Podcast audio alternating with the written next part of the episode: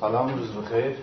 چون که تو به خاطرتون هست. هفته پیش بخش پنج از فصل هشت رو با هم دیگه خوندیم. همچنان موضوع بر سر مناقشه بر سر زمان روز کاریه.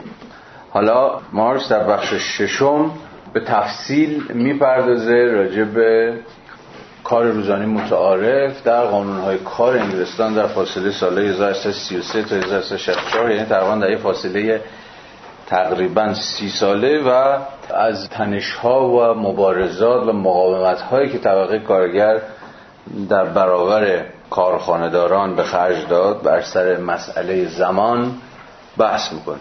خب پیش بریم ببینیم که به کجا می‌رسیم. صفحه 298 از همون ابتدا. مبارزه برای کار روزانه متعارف قانونهای محدود کردن اجباری ساعت کار. قانونهای کار انگلستان در سالهای 1333 تا 1364 با زایش صنعت بزرگ در سلس آخر سده 18 هم پس از صده ها تلاش سرمایه برای افزایش کار روزانه تا بیشینه متعارف آن و سپس فراتر از آن تا حد متعارف روزی دوازده ساعت بهمنی از تعدیات بیرحمانه و بی حد و حصر فرو ریخت. پانویس دو رو ببینید. نقل و قولی است از همون گزارش های معروف بازرسان کارخانه در انگلستان. یقینا جای تاسف بسیار است که طبقه از مردم مجبور باشند دوازده ساعت در روز زحمت بکشند که اگر ساعت غذا خوردن و رفت آمد به سر کار را نیز در بگنجانیم در واقع به 14 ساعت از 24 ساعت می‌رسد.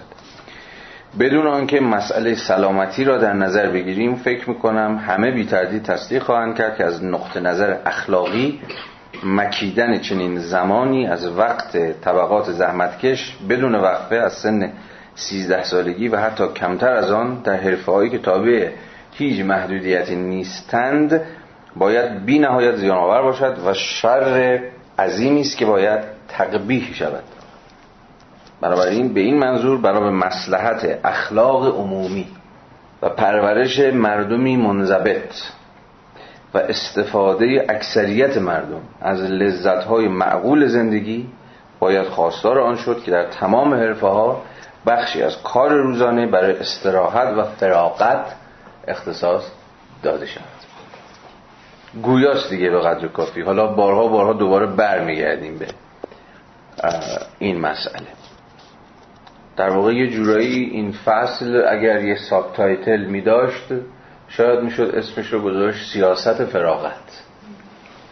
این مبارزه بر سر زمان کار روزانه subtitle سیاست فراغت. یعنی politics of leisure یعنی چگونه بر سر خود مفهوم فراغت یعنی بر سر مفهوم کار نکردن مجموعی از مبارزه ها و مجموعی از مقاومت ها همواره در کار بوده. تمامی مرزهایی که اخلاق و طبیعت وضع کرده بود و حالا خواهیم دید که رکن سوم چنان که اشاره کردم سیاست. یعنی ما با سه مقوله سر کار داریم که هر کدوم از اینها به نوعی در دوره های تاریخی مختلف با رتوریک های مختلف حجوم بردن به اون شهوت بی حد و حصر سرمایه که محدودش کنن. طبیعت که جلسات پیش بر سرش صحبت کردیم. انسان از اونجایی که یک موجود طبیعی است بدنش به گونه طبیعی یک سقف کم و بیش متعارفی برای کار کردن داره. بیش از یک حدی نمی‌تونه اگر حتی بخواد هم کار بکنه. اینجا خود طبیعته که حد می‌گذاره. بر سرمایه حد دوم اخلاقه که چنان که می‌بینید عموما گزارش بازرسان انگلستان در همین فاصله سی چل ساله هزار سی به بعد با ملاحظات اخلاقی از محدود سازی زمان کار روزانه دفاع می‌کنن. و رکن سوم سیاست به معنای مبارزه و پیکار.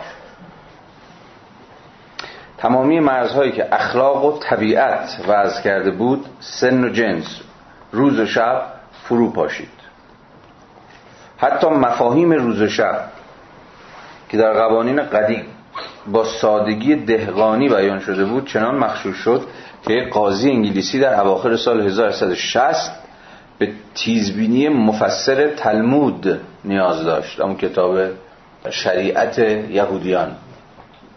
تا به لحاظ حقوقی توضیح دهد که چه چیزی روز است و چه چیزی شب. یعنی جابجا جا شدن مرز بین مفاهیم. حالا در ادامه خواهیم دید. نه فقط روز و شب بلکه مثلا مفهومی مثل چی؟ کودک و بزرگسال. سر اونم مناقشه واقعا کی کودکه؟ یا تا چند سالگی شما کودک حساب میشی؟ و باید با تو مثل کودک رفتار کرد. و چه سنی نه دیگه طرف کودک نیست فقط بزرگساله که باید با او طبق قوانین ناظر و بزرگسالان طرف شد.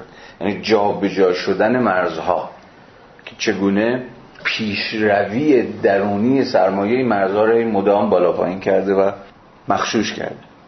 سرمایه مجلس عیش و اشرت خود را میگذراند.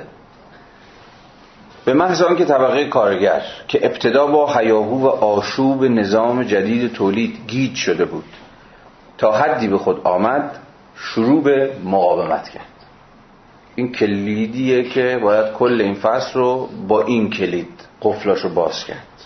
مبارزه و مقاومت طبقه کارگر.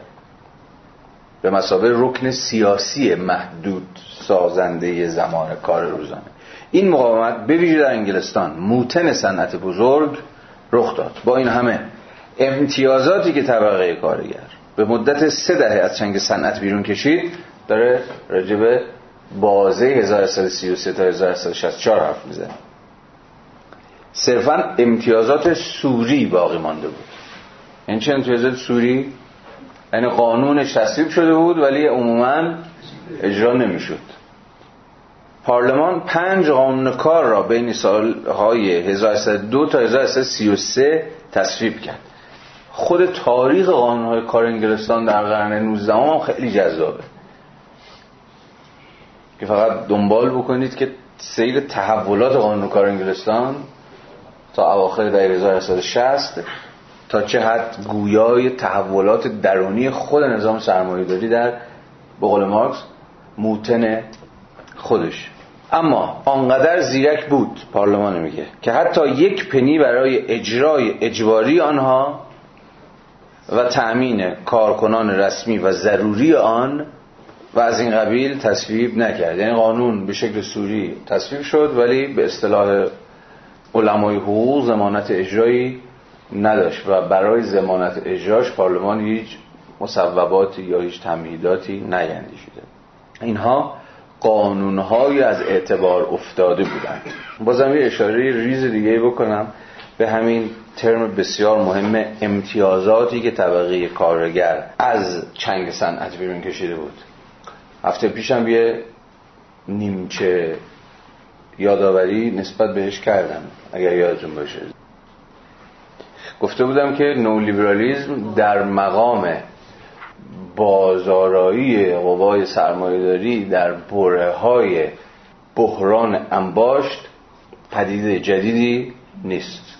تاریخ سرمایهداری چنان که احتمالا باید از پولانی آموخته باشیم دوره های قبض و بست پراتیک سرمایه است. در دوره های مشخصی سرمایه مثلا با همین قانون های کار یا با پیشروی دولت یا پیشروی سندیکاها و تشکلها و جنبش های کارگری مهار و محدود دست کم تا حدی شده بود. در دوره های بعدی دوباره در برابر این حجمه مبارزات و مقاومت های کارگری که تا حدی دست و بالش رو بسته بود دوباره دست به ضد حمله زد و خودش از این قیدوبندها آزاد کرد.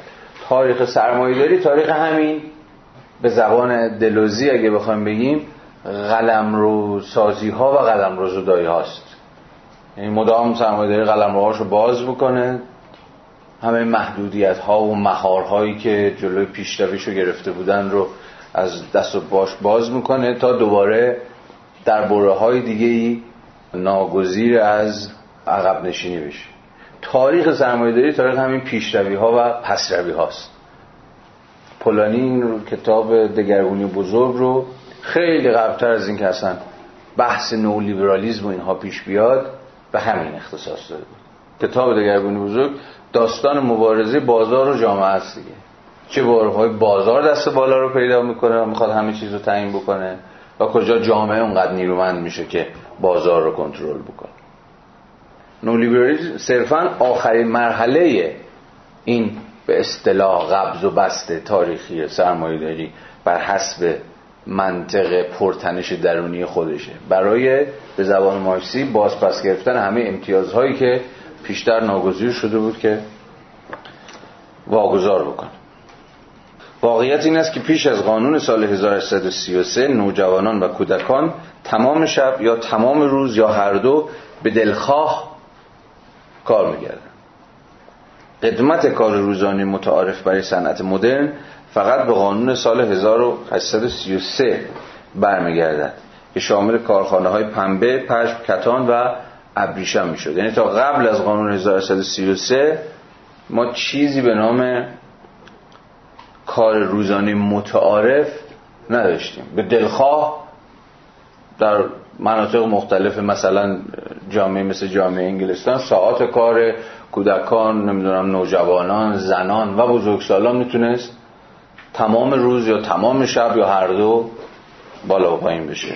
تازه بعد از 1333 و قانون کارش تازه اونم صرفا بخشی از صنایع رو یعنی کارخانه های پنبه پشکتان و ابریشم رو در بر گرفته بود تن به محدود سازی داد. هیچ چیز خصوصیت روح سرمایه را بهتر از تاریخ های کار انگلستان از سال 1333 تا 1864 نشان نمی‌دهند پس این فصل یا این بخش از فصل هشتم در واقع ردیابی اون چیزی است که مارکس اینجا اسمش می‌ذاره روح سرمایه. روح سرمایه رو بخواد در این فاصله سی ساله به ما نشون بده. خب یه صفحه لطفا بیانیم و توی صفحه 300 هم باز به این داستان برمیگرده. قضیه رو با قوانینی که برای کار کودکان وضع شده بود دنبال می‌کنه. از یه سیستمی حرف می‌زنه به نام سیستم نوبتکاری که ناظر بر کار کردن کارگران در نوبت صبح یا نوبت بعد از ظهر اون اواسط صفحه همون 300 رو ببینید. این لیبرالیزم. داره از لیبرالیزم حرف می‌زنه که قوانینی برای محدود کردن کار کودکان وضع کرده بود. این لیبرالیزم که سرشار از ملاحظه نسبت به سرمایه بود تعنیگی که داره طبعا به ایدولوژی لیبرالیستی می‌زنه دیگه.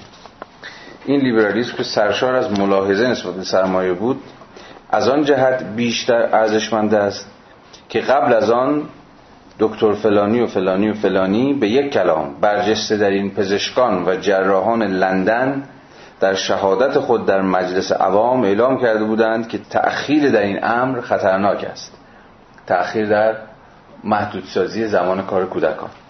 دکتر فار با سراحت بیشتری گفته بود این بند بسیار مهمیه به نظرم. ضروری است قانونهایی وضع شوند که از مرگ و میر در تمامی شکلهایی که پیش از موعد تحمیل می شوند جلوگیری شود. و بیگمان این منظور شیوه تولید کارخانه را باید وحشیانه ترین شیوه تحمیل مرگ دانست دوباره برمیگردیم به همه بحثایی که هفته پیش داشتیم. یعنی چگونه نظام تولید کارخانه‌ای تا قبل از محدودسازی ها به دست قوانین کار عملا به قول خود این پزشک حاضق انگلیسی چیزی نیست جز وحشیانه ترین شیوه های تحمیل مرگ. و حالا چگونه این سیستم باید اصلاح بشه برای اینکه جلوی مرگومی در تمامی شکلهایی که پیش از موعد تحمیل می شوند گرفته بشه؟ من فقط باز یه اشاره کوتاهی به بحثایی که هفته پیش با الهام از فوکو کردم اشاره کوتاهی می‌کنم ولی دیگه بهش بر نمیگردم. ابتدای صفحه 301 اما سرمایه به جای آرام شدن دست به تبلیغات پرسر و صدایی زد بعد از تن دادن به این قانونهای کار. و پیکاری را آغاز کرد که سالها به درازا کشید. این تبلیغات پیرامون محدودیت سنی گروهی از انسانها میچرخید که به نام کودکان کارشان به هشت ساعت در روز محدود شده بود و باید از میزان معینی آموزش اجباری برخوردار می شدن همون بحث دقایق پیش. مخدوش شدن مرزها. در اینجا اصلا بحث بر سر اینه که چه چیزی مرز کودکی رو تعیین می‌کنه. یا چه سنی رو باید به عنوان سن خروج از کودکی و ورود به قلم رو بزرگساری لحاظ کرد. الجوابش خیلی جذابه. بنا به انسانشناسی سرمایه‌دارها. سن کودکی در ده سالگی یا حد اکثر در یازده سالگی به پایان می‌رسد. هرچه مهلت اجرای کامل قانون کار یعنی سال شوم 1336 نزدیکتر می‌شد خشم و غضب عرازل اوباش کارخانهدار وحشیانه تر می‌شد. در واقع آنان موفق شدند تا آن حد دولت را مرعوب کنند که در سال 1335 پیشنهاد کاهش محدوده سنی کودکی را از 13 سال به 12 سال بدهد. یعنی یه سال سن کودکی کاهش بده اما فشار بیرونی که داخل باز داخل گیومه گذاشته تا توجه ما رو جلب بکنه اما فشار بیرونی تهدید کننده تر شده بود. فشار بیرونی جامعه. مثلا همین گزارش نویسان کارخانه ها یا جنبش کارگری به ویژه چارتیست ها مجلس عوام خود را باخت. در نتیجه این فشار بیرونی و نپذیرفت که کودکان زیر 13 سال را بیش از 8 ساعت در روز به زیر چرخهای جاگرنات سرما جاگرنات چیه کسی می‌دونه؟ یه نوع چرخ. بود به زیر چرخهای سرمایه بیاندازد و قانون سال 1333 به طور کامل اجرا شد. این قانون تا جوان 1344 بی تغییر ماند. 302 خط 4 5 این هم بند جذابیه. الان که بخونیم می‌تونید حدس بزنید برای چی. هر قدر هم که کارخانه‌دارهای منفرد علاقمند بودند که لگام از شهوت سود طلبی قدیم خود بردارند سخنگویان و رهبران سیاسی طبقه کارخانهدار فرمان دادند تا رفتار و زبان دیگری را نسبت به کارگران در پیش گیرند. آنان به کارزاری برای لغو قوانین قله دست زده بودند و به پشتیبانی کارگران برای پیروزی در آن نیاز داشتند. بنابراین وعده دادند که نه تنها اندازه قرص نان دو برابر خواهد شد بلکه لایحه ده ساعت کار در هزاره تجارت آزاد به تصویب خواهد رسید. چه چیزی این بند توجه شما رو جلب می‌کنه؟ به نظر شما مارکس در اینجا چی رو داره سعی می‌کنه توضیح بده؟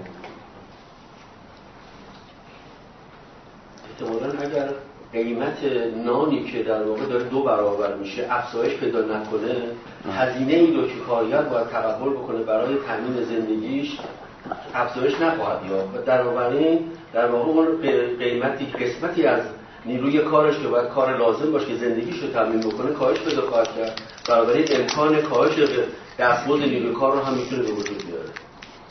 کاهش قیمت کار این در واقع وقتی نون نونی که نیاز مصرف کارگر هست که تا زندگیش تامین بشه که بتونه بیاد کار بکنه و اون بخشی از روز کار رو در واقع که تامین می‌کنه اگر این نون مقدارش بیشتر بشه ولی افزایش قیمت پیدا نکنه در واقع مجبور اجبارا هزینه ای رو که کارگر برای تامین نیازش هست کاهش پیدا خواهد کرد. و این امکان رو فراهم می‌کنه که دستمزد کارگر کاهش کاهش پیدا کنه مرسی. دیگه؟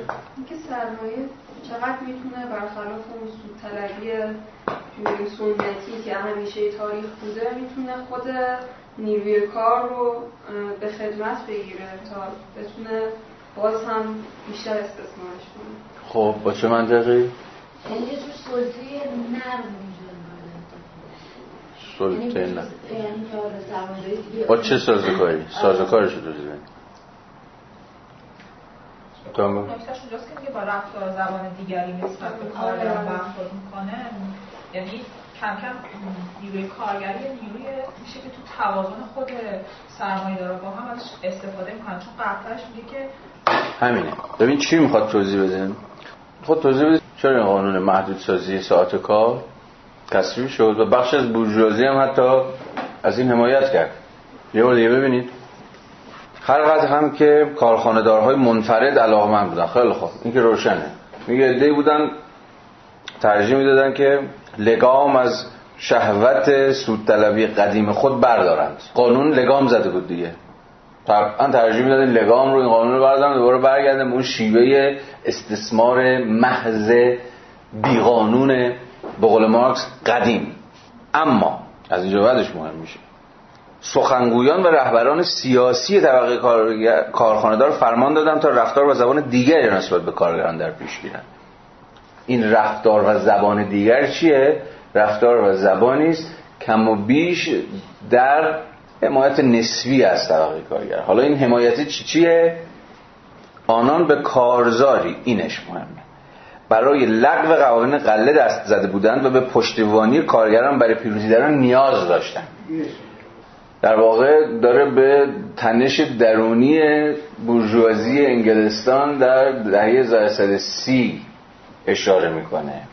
تنشی که بین بورژوازی صنعتی وجود داشت با چیزی که شاید مسامحتا بتونیم اسمشو بذاریم بورژوازی کشاورزی زمینداران بزرگ. میگه چون بورژوازی صنعتی حالا اسم می‌بره در ادامه بهش بریم بورژوازی صنعتی برای اینکه بزنه دهن اونا رو سرویس کنه یعنی جناح دیگره.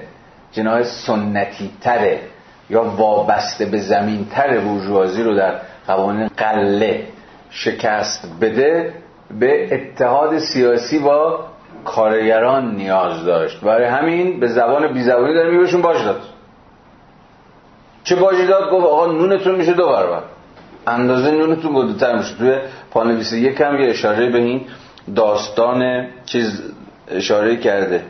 مبرقان بازار آزاد اتحادیه ضد قوانین قله وعده داده بودن که در صورت پیروزی نانی با عباد دو برابر به مردم میدن و غیره و غیره.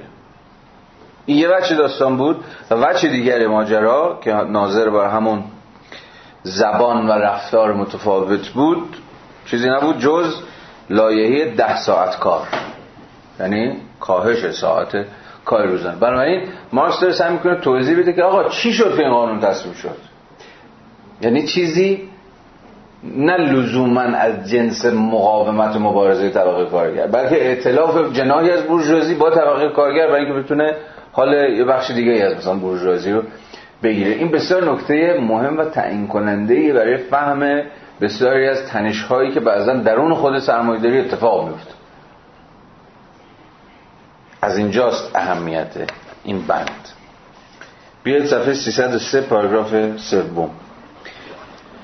چنان که دیدیم این مقررات بسیار دقیق همین باز مقررات ناظر بر قانون کار که دقیقا میگه چه زمانی باید بیان چه زمانی باید برن کی باید غذا بخورن چه جوری باید غذا بخورن چه مقدار ساعت از طول روز باید به استراحت میان وعده اختصاص پیدا بکنه و غیر و غیره. صفحه 303 پاراگراف 3 دارم می‌خوام چنان که دیدیم این مقررات بسیار دقیق که با یک نواختی نظامیوار اوقات حدود و وقفه های کار را با حرکت اقربه های ساعت تنظیم می کنند به هیچ وجه محصول خیالات اعضای پارلمان نیستند. بازم داره حرفی از جنس همین پاراگراف قبلی که خوندیم داره می‌زنه. یعنی میگه اینها رو این قوانین و اینایی که داره تصویب میشه نباید از جنس ایده ها فکر و خیال ها به چیزهای شبیه این که مثلا در اذهان اعضای پارلمان ناگهان شکفته بود بفهمیم. باید دقیقا مبنای حالا اگر مجاز به این کلمه باشیم مبنای مادی این تحولات مثلا در خود نظام قانونگذاری انگلستان رو بتونیم پیدا کنیم. یه مبنای مادی رو دقیقی پیش تو پاراگرافی که خوندیم توضیح داد که چی شد این قانون تصویب شد. و حمایت بخش از پارلمان انگلستان رو هم با خودش به همراه داشت. نه پای طبیعت در میون بود نه پای اخلاق بلکه پای قسمی چی؟ موازنه قوای سیاسی وسط بود. حالا در ادامه حالا یه وجه دیگه داستان آنها به تدریج آنها یعنی همین قانون ها همین مقررات قرار رگولیت بکنن به قول خودش تنظیم بکنن. ساعات کار روزانه رو به تدریج از دل این شرایط همچون باز دوباره کلمه اون مفهوم معروفش. قانونهای طبیعی شیوه تولید مدرن سر برآوردن تدوین شناسایی رسمی و اعلام آنها از سوی دولت نتیجه مبارزه طبقاتی متمادی پیوسته بیوقفه بوده است. یعنی انگار مارکس داره میگه اون چیزی که جز قانون طبیعی سرمایه داریه چیه؟ مبارزه طبقاتی. یعنی به همون اندازه که مکانیزم های درونی این شیوه تولید طبیعیان طبیعی باز به معنی دقیق فلسفی کلمه یعنی مستقل از من و شما نیت های ما انگیزه های ما و غیر و غیرن دارن به گونه ابژکتیو عمل می‌کنن. اینجا طبیعی رو اصلا باید به معنی ابژکتیو بفهم به همان اندازه که ساز و کارهای درونی سرمایه‌داری ابژکتیون برای یقه کسی رو ما قرار نیست اینجا بگیریم بابت انگیزه های شیطانیش. یا برای کسی نوشابه قرار نیست باز بکنیم بابت انگیزه های انسانیش که مثلا کارفرمای خوبیه یا کارفرمای بدیه باز هفته پیش بحثا رو به خاطر بیارید. به همون اندازه هم خود مبارزاتی که تنشهایی که درگیری ها و پیکارها و ستیزهایی که درون سرمایه داری بالو پر می‌گیرن و شکوفا میشن هم طبیعی یعنی ابژکتیو به زبان بی زبانی شما سرمایه داری منهای مبارزه طبقاتی ندارید. یا منهای شکاف طبقاتی ندارید. اما می‌تونیم از مارکس بپرسیم که آیا همواره در همه دوره های تاریخ در تاریخ سرمایه داری شکاف های یا مبارزه های طبقاتی به زبان جامعه شناسی سیاسی دارم حرف می‌زنم فعالن؟ شکاف های طبقاتی همیشه فعالن؟ یا نه. شکاف های طبقاتی می‌تونن در دوره های فعال باشن و در دوره خاموش باشن. حالا رجوع خدایی می‌تونیم صحبت کنیم. این شکاف ها تحت چه شرایطی خاموش میشن؟ یا اونقدرها عمل نمی‌کنن؟ مثلا شکاف طبقاتی که فرض بکنید فرض بکنید. همین روزها در جامعه آمریکا سر باز کرده و به برآمد گفتمانهای رسما و علنا چپ منجر شده به نظر می‌رسه نتیجه فعالسازی شکاف های طبقاتی بوده که احتمالا مثلا چه می‌دونم 10 سال 20 سال پیش به این غلظت با این شدت عمل نمی‌کردن. فعالیت نمی و به همین دلیل هم شما ماوعظاشون رو توی گفتمان های سیاسی نمی‌دیدید ولی در سه چهار سال پیش در انتخابات سال 2016 و چه در همین یکی دو سال موکول به انتخابات جدید آمریکا رسما می‌بینید که بخش وسیعی از گفتمان سیاسی کاندیداها حول مسائل طبقاتی قطب بندی شده. حالا چه تو گفتمان راست؟ پوپولیزم مثلا آقای ترامپ که رسما دلالت های طبقاتی داشت. که میشه نشونش داد. چه در گفتمان چپ. و نکته جالب هم اینه که مثلا در خود حزب دموکرات هم فقط سندرز نیست که گفتمان دست چپی رو داره نمایندگی می‌کنه. خود مثلا الیزابت وارن هم که خب به طیف چپ میانه حزب دموکرات نزدیکه عملا داره این گفتمان رو پیش می‌بره. یا حتی تو سطح انتخابات کنگره. مثلا شما محبوبیت این دختره کورنلیا کروز. 23 4 سالش هم هست. که از سندرز هم حمایت کرده بود. دیگه منتا الیه چپ حزب دموکرات دیگه. یعنی از سندرز هم این چپتره. چجوری باید توضیح بدیم مثلا توضیح براش نداریم. مگر تشدید خود تضادهای طبقاتی مثلا در جامعه مثل جامعه آمریکا. که شاید نشانگان برجستهش همون جنبش 2011 اشغال وال استریت باشه. که خب جامعه رو به شدت قطبی کرده بود دیگه. یک درصدی ها در برابر 99 درصدی ها حالا کاری با این داستانه ندارم.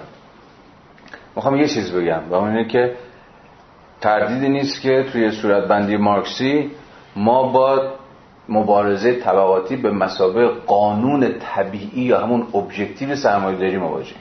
اوکی. همواره این مبارزه باقی میمونه. به این دلیل ساده که همواره تضاد طبقاتی وجود خواهد داشت. این تضاد آشتی ناپذیره باشه اینم در مارکس میدیم. اما آیا می‌تونیم حکم به قبض و بست پراتیک این تضاد یا این شکاف بدیم؟ یعنی دوره از این شکاف می‌زنه بالا یه دوره این شکاف خاموشه یا اونقدر تند و تیز نیست؟ مثلا به دلیل سیستم باستوزی دولت های رفاه یا خیلی فاکتورهای دیگه. خب بخش از این تشدید تضادهای طبقاتی در سرمایه‌داری های به اصطلاح مرکز رو با خود نولیبرالیسم توضیح میدن دیگه. یعنی نولیبرالیسم کاری که کرده همین تشدید کردن خود این شکاف های طبقاتیه یا شیلی این روزها. شیلی تا مدت ها بهشت آمریکای لاتین بود دیگه تا همین یه سال پیش. جزیره ثبات آمریکای لاتین. رسما. بالاترین آمار رشد اقتصادی آمریکا لاتین در سی سال اخیر با فاصله مال شیلیه. حتی از برزیل هم بالاتر. یه سیستم رفاهی مثلا الله خیلی چیز. ولی نکته جالب اینه که بالاخره یه جایی این شکاف سرباز می‌کنه دیگه. که خب مثلا امسال شکاف سرباز کرد. خب تو جای پیش رفتن که عملا کار داره به اصلاح قانون اساسی شیلی هم می‌کشه دیگه. شنیدید دیگه به توافق رسیدن به حال این هم نکته ایه که باید ذهن ما رو به خودش مشغول کنه. آنها یعنی همون قوانین به تدریج از دل این شرایط همچون قانونهای طبیعی شیوه تولید مدرن سر برآوردن تدوین شناسایی رسمی و اعلام آنها از سوی دولت نتیجه مبارزه طبقاتی متمادی بوده است. یکی از نخستین پیامدهای اجرای مقررات آن بود که کار روزانه بزرگ سالان مذکر در کارخانه ها عملا تابع همان محدودیت ها شود. همان محدودیت ها همون محدودیت هایی که برای کار کودکان وضع شده بود برای کار بزرگ سالان مذکر هم وضع بشه. چون جالبه اولین قانونهای کار قانونهای کاریه که کودکان رو و بعدا زنان رو نشانه گرفته. ما تا مدت ها برای بقول مارکس بزرگ سالان مذکر قانون کار نداشتیم برای همینه که میگه عملا تابع همان محدودیت ها شود. زیرا در بسیاری از فرآیندهای تولید همیاری کودکان و نوجوانان و زنان اجتناب ناپذیر است. بنابراین به طور کلی در دوره 1844 تا 47 12 ساعت کار روزانه در تمام شاخه های صنعت زیر پوشش قانون کار همگانی و یک دست شد. با این همه کارخانه‌دارها زمانی اجازه این پیشرفت باز داخل گیومه. را دادن که با پسرفتی آن را جبران کردند. یعنی این مبارزه این پیشروی ها یک بار برای همیشه نیست. این خاکریز ها یک بار برای همیشه فتح نمیشه. این امتیازها یک بار برای همیشه از سرمایه گرفته نمیشه. این هی بازی بگیر و پس به دست. بازی پیشروی و پسرویه. شکست و پیروزیه. هیچ سنگری نیست که یک بار برای همیشه شما خیالتون راحت بشه که فکرش کردید و الان دیگه صد دفاعی عبور ناپذیری در برابر سرمایه دست و پا کردید به راحتی می‌تونید فردا از دستش بدید مجلس عوام با تحریک آنان کمینه سن برای بهره کشی از کودکان را از 9 به 8 سال تقلیل داد. یعنی یه جا باج داد یه جا باخت یه جا پس گرفت. و حالا که ساعت کار کارش پیدا کرده سن مشروع برای کار کردن رو یه ساعت میاریم کمتر تا چی؟ نیروی کار بیشتری رو بشه. به خدمت گرفت. که در ادامه میگه. تا عرضه اضافی کودکان کارخانه که بنا به قانون الهی و آسمانی حق سرمایه داران است تضمین شود. سالهای 1846 تا 47 در تاریخ اقتصادی انگلستان دوران سازند. قوانین قله لغو شدند. تعرفه های گمرکی پنبه و سایر مواد خام برداشته شدن. یعنی چی؟ آزادسازی دیگه. همون تجارت آزاد. یعنی قوانین قله دیگه تابع تعرفه های دولتی نبودن. دیگه قله می‌تونه از هر جا بیاد. حالا می‌تونیم بفهمیم که توی فرازی که صفحه 302 خوندیم که می‌خواستن قوانین بورژوازی سنتی می‌خواست قوانین غله رو لغو بکنه تو چیکار بکنه؟ اون بورژوازی کشاورزی رو بزنه زمین دیگه. شعارش هم تجارت آزاد بود. برای اینکه این برنامهش رو پیش ببره چون که به خاطرتون هست معتلفی به نام طبقه کارگر نیاز داد و اون باجار داد و غیره و غیره. اینجا داره از عملا خروج تدریجی انگلستان از نظام مرکانتیلیستی به رسما نظام سرمایه‌داری دفاع می‌کنه دیگه حرف می‌زنه.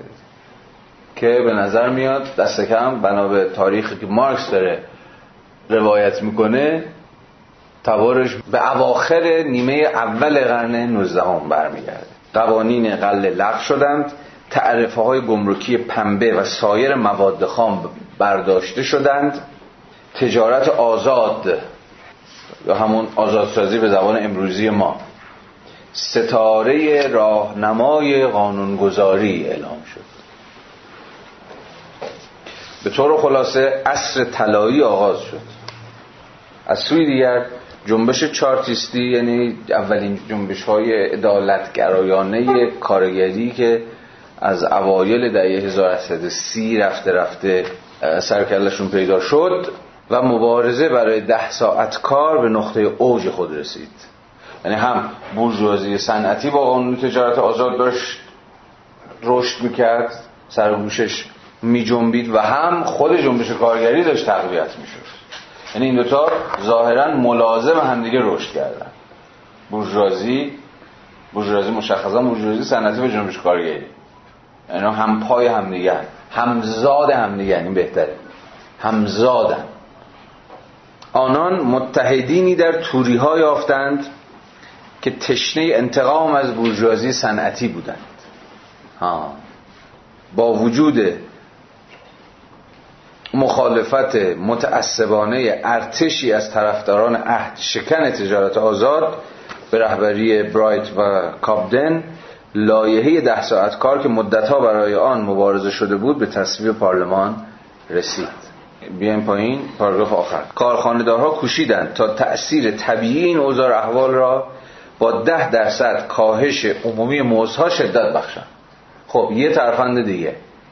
حالا که قانون کار ده ساعت تصویب شده یکی از چاره ها برای مهار این ماجرا کاهش ده درصدی دستمزد این امر به عبارتی برای تجلیل از فرارسیدن عصر جدید تجارت آزاد بود. چرا؟ فرارسیدن عصر جدید تجارت آزاد مگه چه پیامدی داشت که رقابت. وقتی شما با رقبای خارجی سر کار دارید که احتمالاً کالاهایی که شما دارید تولید می‌کنید و با قیمت های پایین تر می‌تونن عرضه بکنن و بازار از شما برواین شما هم ناگزیرید که برای رقابت پذیر شدن یه فکری بار خودتون بکنید دیگه. این مزای نسبی ایجاد بکنید. باز به قول اقتصاددان امروز. یکی از اینها کاهش مثلا دستمزدها بود. سپس به محض آنکه کار روزانه به 11 ساعت تقلیل یافت حقوقها را هشت و یک سوم درصد دیگر و زمانی که مدت کار روزانه سرانجام به ده درصد تقلیل یافت دو برابر آن میزان کاهش شد بنابراین هر کجا که شرایط اجازه می‌داد موضوع دست کم 25 درصد کاهش یافت. باز از گزارش های بازرس های کارخانه ها دو رو ببینید. یکیشون نوشته پی بردم از افرادی که ده شلینگ در هفته دریافت می‌کردن. یک شلینگ بابت کاهش عمومی ده درصدی مزدها و یک شلینگ و پنج پنی از نه شلینگ باقی مانده بابت کوتاه شدن زمان کار کسر می‌کردن. یعنی مجموعا دو شلینگ و شش پنی. با این همه بسیاری از کارگران گفتند که ده ساعت کار را ترجیح میدن. یعنی چی؟ با اینکه دستمزد میاد پایین تر اما همچنان ترجیح کمتر کار کنن مارکس در ادامه روایت های از خود کارگران که در این گزارش بازرسان کارخانه اومده بود رو میاره که توضیح میدن چرا. به رغم اینکه مزد میاد پایین اما حاضریم کمتر کار بکنن الله زمان. در چنین شرایط مشاهدی بود که سرمایه به تبلیغ برای لغو قانون سال 1347 میان کارگران کارخانه پرداخت. تبلیغ برای لغو قانون کار پرداخت. که برگردیم به همون زمان کار تا دستبوزاتون هم برگرد. از هر نوع روش اقوا وسوسه یا تهدید استفاده کردند اما همه بیهوده بود. در یک نمونه با نیم دوجین تومار که در آنها کارگران وادار شده بودند تا از ظلم و تعدی ناشی از این قوانین شکایت کنند. این قوانین کاری که ساعت کار رو آورده بود پایین. خود امضا کنندگان در تحقیقات شفاهی اظهار داشتند که از آنان به اجبار امضا گرفتند. آنها احساس می‌کردند تحت ظلم و ستم واقع شدند اما از جانب چیزی متفاوت با قانون کار. یعنی قانون کار نیست که داره دست موزاشون میره پایین. بلکه خود در واقع کارخانه دارانن که این کار کردن. دوباره یکو ببینیم. از همون گزارش بازرسان. با اینکه آن را امضا کردم همون موقع به خودم گفتم دارم کار بدی می‌کنم. پس چرا امضا کردید؟ اگر این کار را نمی کردم بیرونم می کردند امضا کننده دقیقا خود را تحت ظلم و تعدی می دانست اما نه از سوی قانون کار. خط آخر. بدین سان پیکار مقدماتی سرمایه با شکست روبرو شد و لایحه ده ساعت کار در اول ماه مه سال 1848 اجرا شد. با این همه و در همین اوضاع شکست فاحش حزب چارتیست همون حزب اولیه چپگرایان انگلیسی که رهبرانش بازداشت و سازمانش متلاشی شده بود. اعتماد به نفس طبقه کارگر انگلستان را متزلزل کرد. کمی پس از آن قیام جوان در پاریس و سرکوب خونین آن تمامی جناهای طبقات حاکم زمینداران و سرمایهدارها گوشبرهای بورس و مغازهداران خردپا طرفداران حمایت از صنایع داخلی و تجارت آزاد. متوجه این دوگانه ها هستید دیگه؟ چی این دوگانه ها؟ که حمایت می‌کنن از تولید اون بخش اول سرمایه‌داریه. برمیگرده همون مرکانتیلیستا. بله. این دوگانه ها ولی چی هم؟ همه این دوگانه هایی که اینجا به کار می‌بره. طبقات معارضن. نه؟ چی داره میگه؟ حواستون باشه به جمله قبلیش. داره میگه که همه جناهای بورژوازی با همه اختلافاتشون متحد شدن. نگاه دوباره جمله رو. کمی پس از آن یعنی کمی پس از زوال جنبش چارتیستی در انگلستان قیام جوان در پاریس و سرکوب خونین آن به چی اشاره داره می‌کنه؟ با ما انقلاب 1848 انگل... فرانسه دیگه که خودش هم کتاب 18 ها برومه رو نبردهای طبقاتی در فرانسه رو راجع به همین فاصله سالهای 1848 تا 1851 نوشت دیگه اون سه کتاب معروف سگانه فرانسه مارکس خب اونجا به تفصیل راجع به این داستان توضیح داده.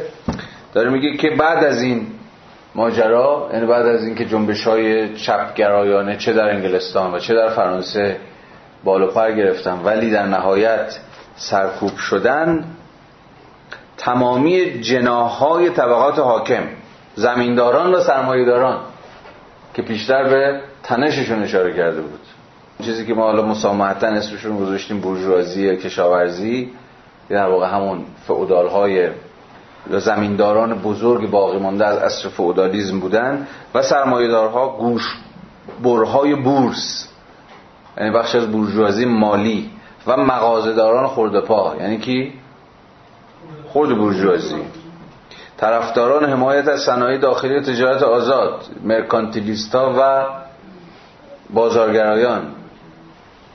دولت و اپوزیسیون کشیشان و اصلاح طلبان دینی فاحشه های جوان و راهبه های پیر همه اینها. در انگلستان همچون اروپای قاره‌ای یعنی هم در انگلستان و هم در اروپای قاره‌ای دیگه. زیر شعار مشترک شعار مشترک همیشه نیروهای سرمایه دیگه. یعنی شعار معروف نجات مالکیت دین خانواده و جامعه. که البته در اجدام برومر به جای جامعه میگه نظم. شعار نجات نظم دین خانواده و مالکیت. متحد کرد. همه جا طبقه کارگر مطرود و متمرد اعلام شد. و مشمول قانون مزنونین قرار گرفت. یعنی تحت هر شرایطی بهشون به چشم مزنونین نگاه می‌شد. کارخانه‌دارها دیگر نیازی به خیشتنداری نداشتند. پس از چی حرف می‌زنه؟ از تشدید ستیز طبقاتی از 1348 به بعد نه فقط در انگلستان بلکه در اروپای قاره ای به خودش. حالا با تمرکز بر فرانسه. بازم حواستون باشه دیگه. شل کن سف کن داره این تضادها. همیشه هر لحظه حی و حاضر نیست. بلفل نیست. یا در وضعیت حاد خودش نیست. بعد از شکست جناح بورژوازی کشاب سرمایه‌داری بورژوازی دیگه درسته که احساس کرد که سرمایه‌داری صنعتی دیگه نیازی به نداره و بله. بله اون تضاد دیگه پیروزی حاصل شد اون وقت دوباره بعد احساس کرد که نیاز داره که بیشتری کنه دیگه. تاریخی آره. این چرا دوباره تشدید شد توی این مرحله؟ تو طبقاتی در فرانسه که الان من حسرت می‌خورم که نخوندیمش اونجا روایت تاریخی دقیقی که به دست میده اینجا همینجوری میگه و میگذره چون نمی‌خواد تاریخ بگه که می‌خواد اون تمای اصلی بحثش رو پیش ببره اونجا با یه دقت تاریخ نگارانه مارکس بحث می‌کنه که چه شد که از 1348 به بعد اینقدر این تضاد حاد شد. یا بخش وسیع از اون کتاب اصلا راجب تا کارگر نیست راجب تضاد بین قول فرانسوی ها اورلانیستا و لژیتیمیست هاست یعنی جناح بورژوازی صنعتی در برابر بورژوازی مالی. تو فرانسه ها که چجوری از تنش بین این دوتا دعوایی که این دوتا با هم دیگه لژیتیمیست ها به اصطلاح مشروع گرایان لژیتیمیسی و اورلانیستا که طرفدار بازگشت سلطنت به دوک اورلان بودن. چگونه پویایی های درونی جامعه فرانسه اواخر دهه 1140 رو توضیح میده. این نیازمند یه اشراف تاریخی به این شرایطه که بتونیم دقیقا دقیقا بتونیم توضیح بدیم از لحاظ تاریخی چه اتفاق افتاد. کاراس این شکافها و ستیزها حاد شد. الان دست کم خود مارکس خیلی توضیح روشن از تاریخ نگارانه به ما نمیده. از اون روایت شاید شسته رفته تر و تر روایت دوست بزرگوارمون هابزبام باشه در اون کتاب عصر انقلاب ها که به فارسی هم ترجمه شده و اخیرا هم شنیدم که با یه ویراس جدید منتشر شده.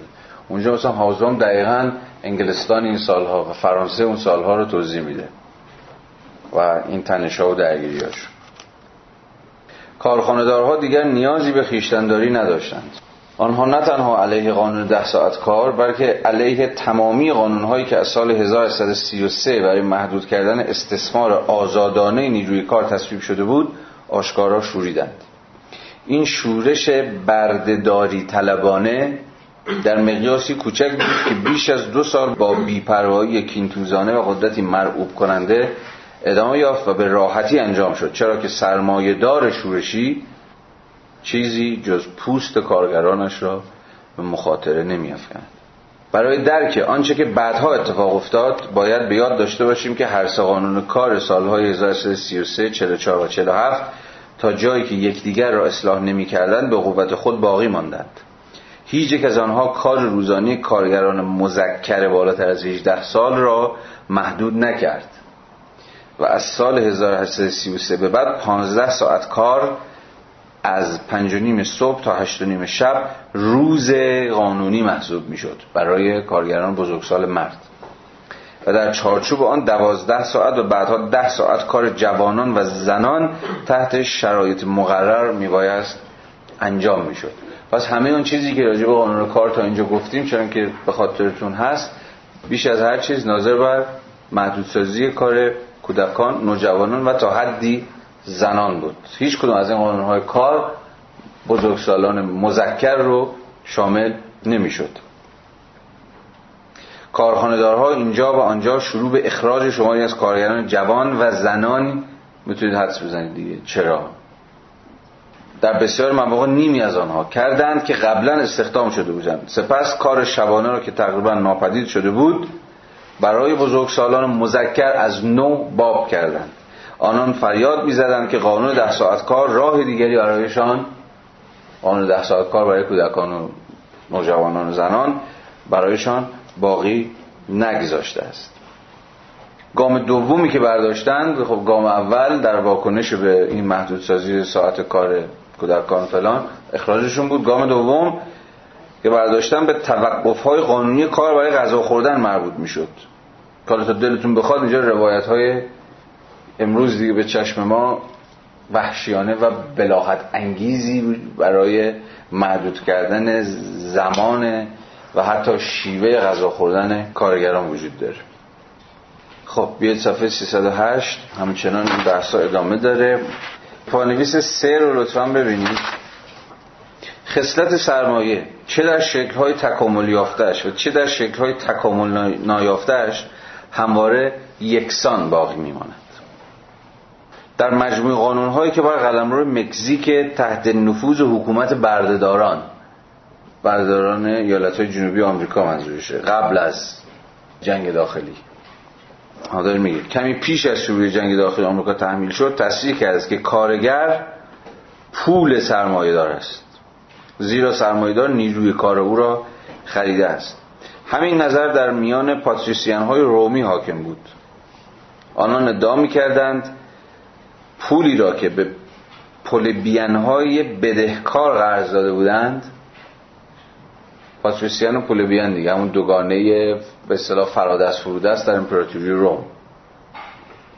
با مصرف وسایل معاش به گوشت و خونشان تغییر جوهر داده.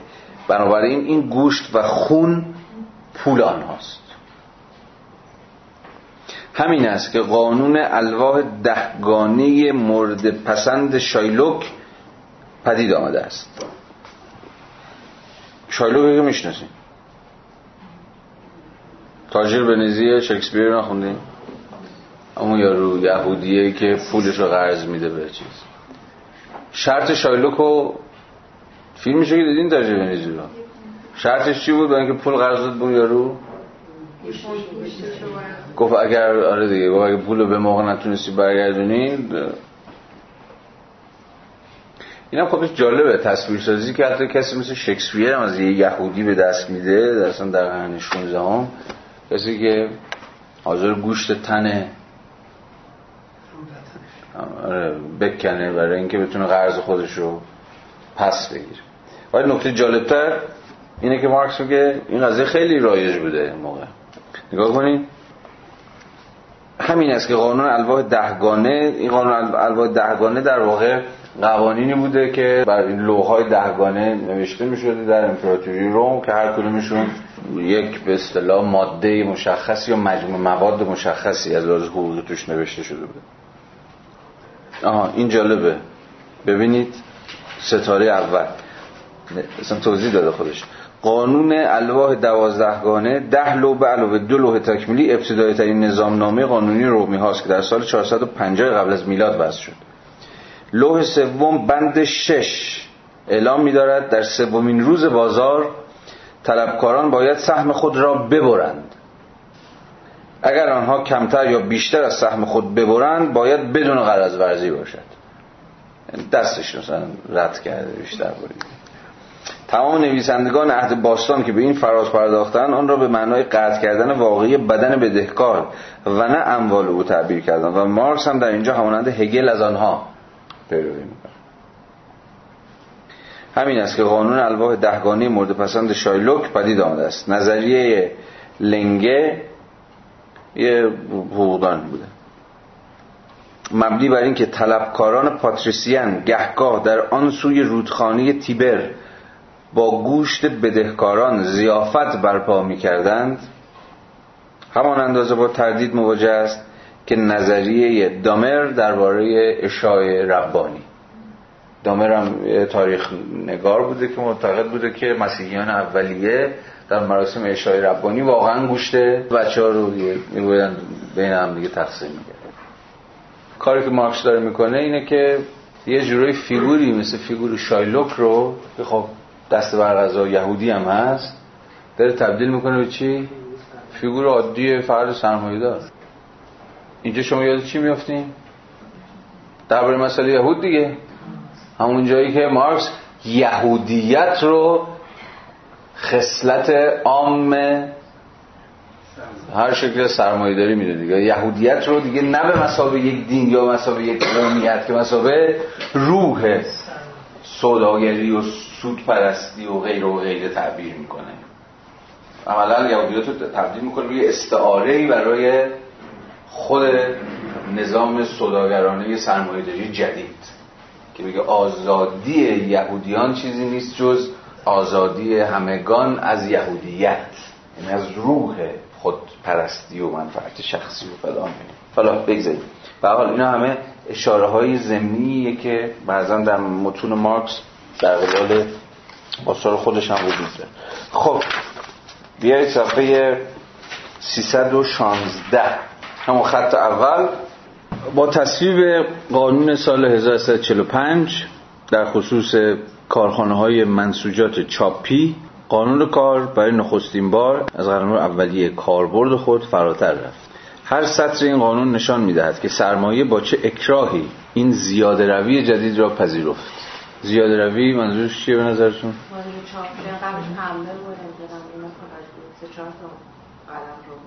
قبلش روی منظور همینه دیگه. یعنی چگونه قانون کار بست پیدا کرد به قلمروهای جدیدی. کار روزانه را برای کودکان 8 تا 13 ساله و برای زنان به 16 ساعت از 6 صبح تا 10 شب محدود کرده بود. بدون اینکه زمانی قانونی برای غذا خوردن در نظر گرفته باشد. این قانون اجازه می‌داد تا از مردان 13 ساعت در شبان روز به دلخواه کار کشیده شود. این قانون یک شکست کامل پارلمانی بود. با این همه این اصل پیروزی خود را در آن شاخه های عمده صنعت جشن گرفت که نمونوارترین مخلوق شیوه مدرن تولیدند.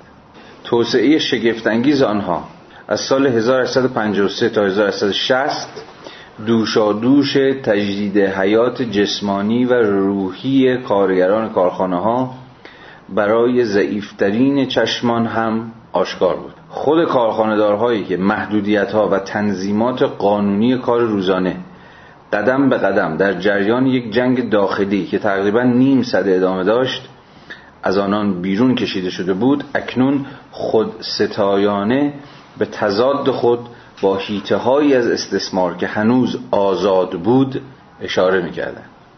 منظور از آزاد چه اینجا؟ باز داخل دیومه گذاشته؟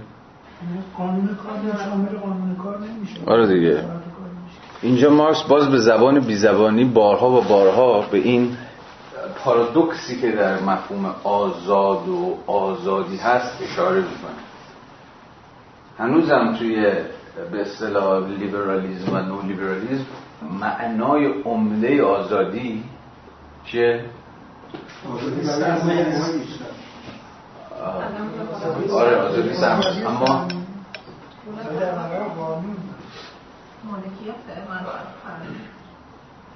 اصلا لیبرالیزم آزادی رو چجوری میفهم توی لیبرالیزم آزادی یعنی چی؟ فردیت خب دیگه. مالکیت. آزادی استثمار. دو جز لیبرال داریم. چون لیبرال منفی هم به اصطلاح یعنی که میگن ما تا حدی آزادیم که به بقیه به آزادی بقیه مثلا آسیب وارد نکنیم. یعنی به حد نمی‌ذاره خب. بعد آزادی مثبت میگن نه. مثلا حقوق این که آدم مالکیت داشته باشه و حقوق دنبال کردن خواسته ها و مالکیت ها که این نئولیبرال ها در واقع اون اونوری هم منفی هم که میگن حدی برای آزادی نداریم حد ما آزادی برای است. مرسی. خب. آزادی در مقام شهرور نداریم. یعنی مثلا ما آزادیم که رأی بدیم آزادیم که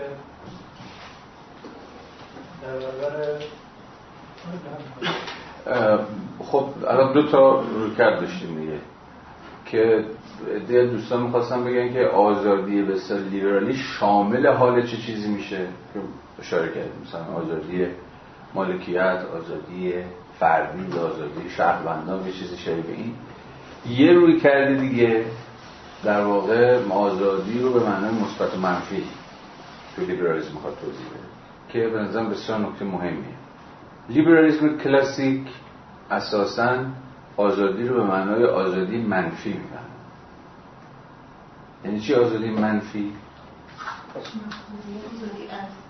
هیچ محدودیتی نباشه. هیچ محدودیتی. محدود نباشه. یعنی, یعنی چی؟ آزادی از.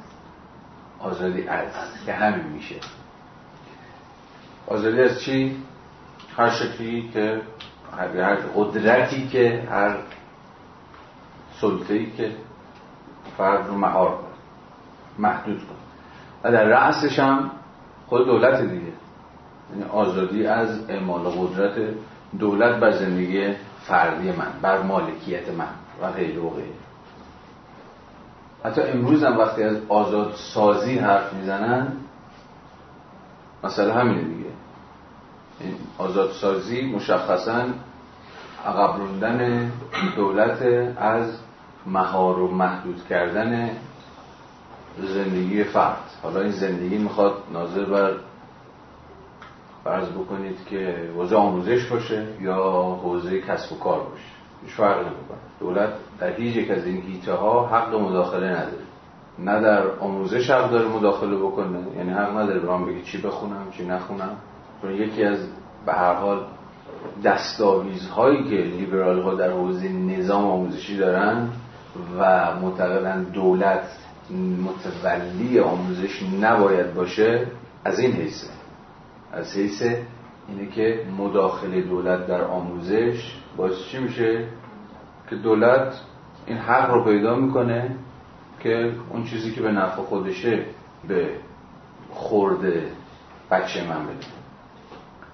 یه پارادوکسی که وجود داره اینه که این نکته بامزه ایه چپا بودن که بیشتر از هر کسی بیشتر دیگر جریان ها ما رو متوجه بعد ایدئولوژیک آموزش کردن. نه؟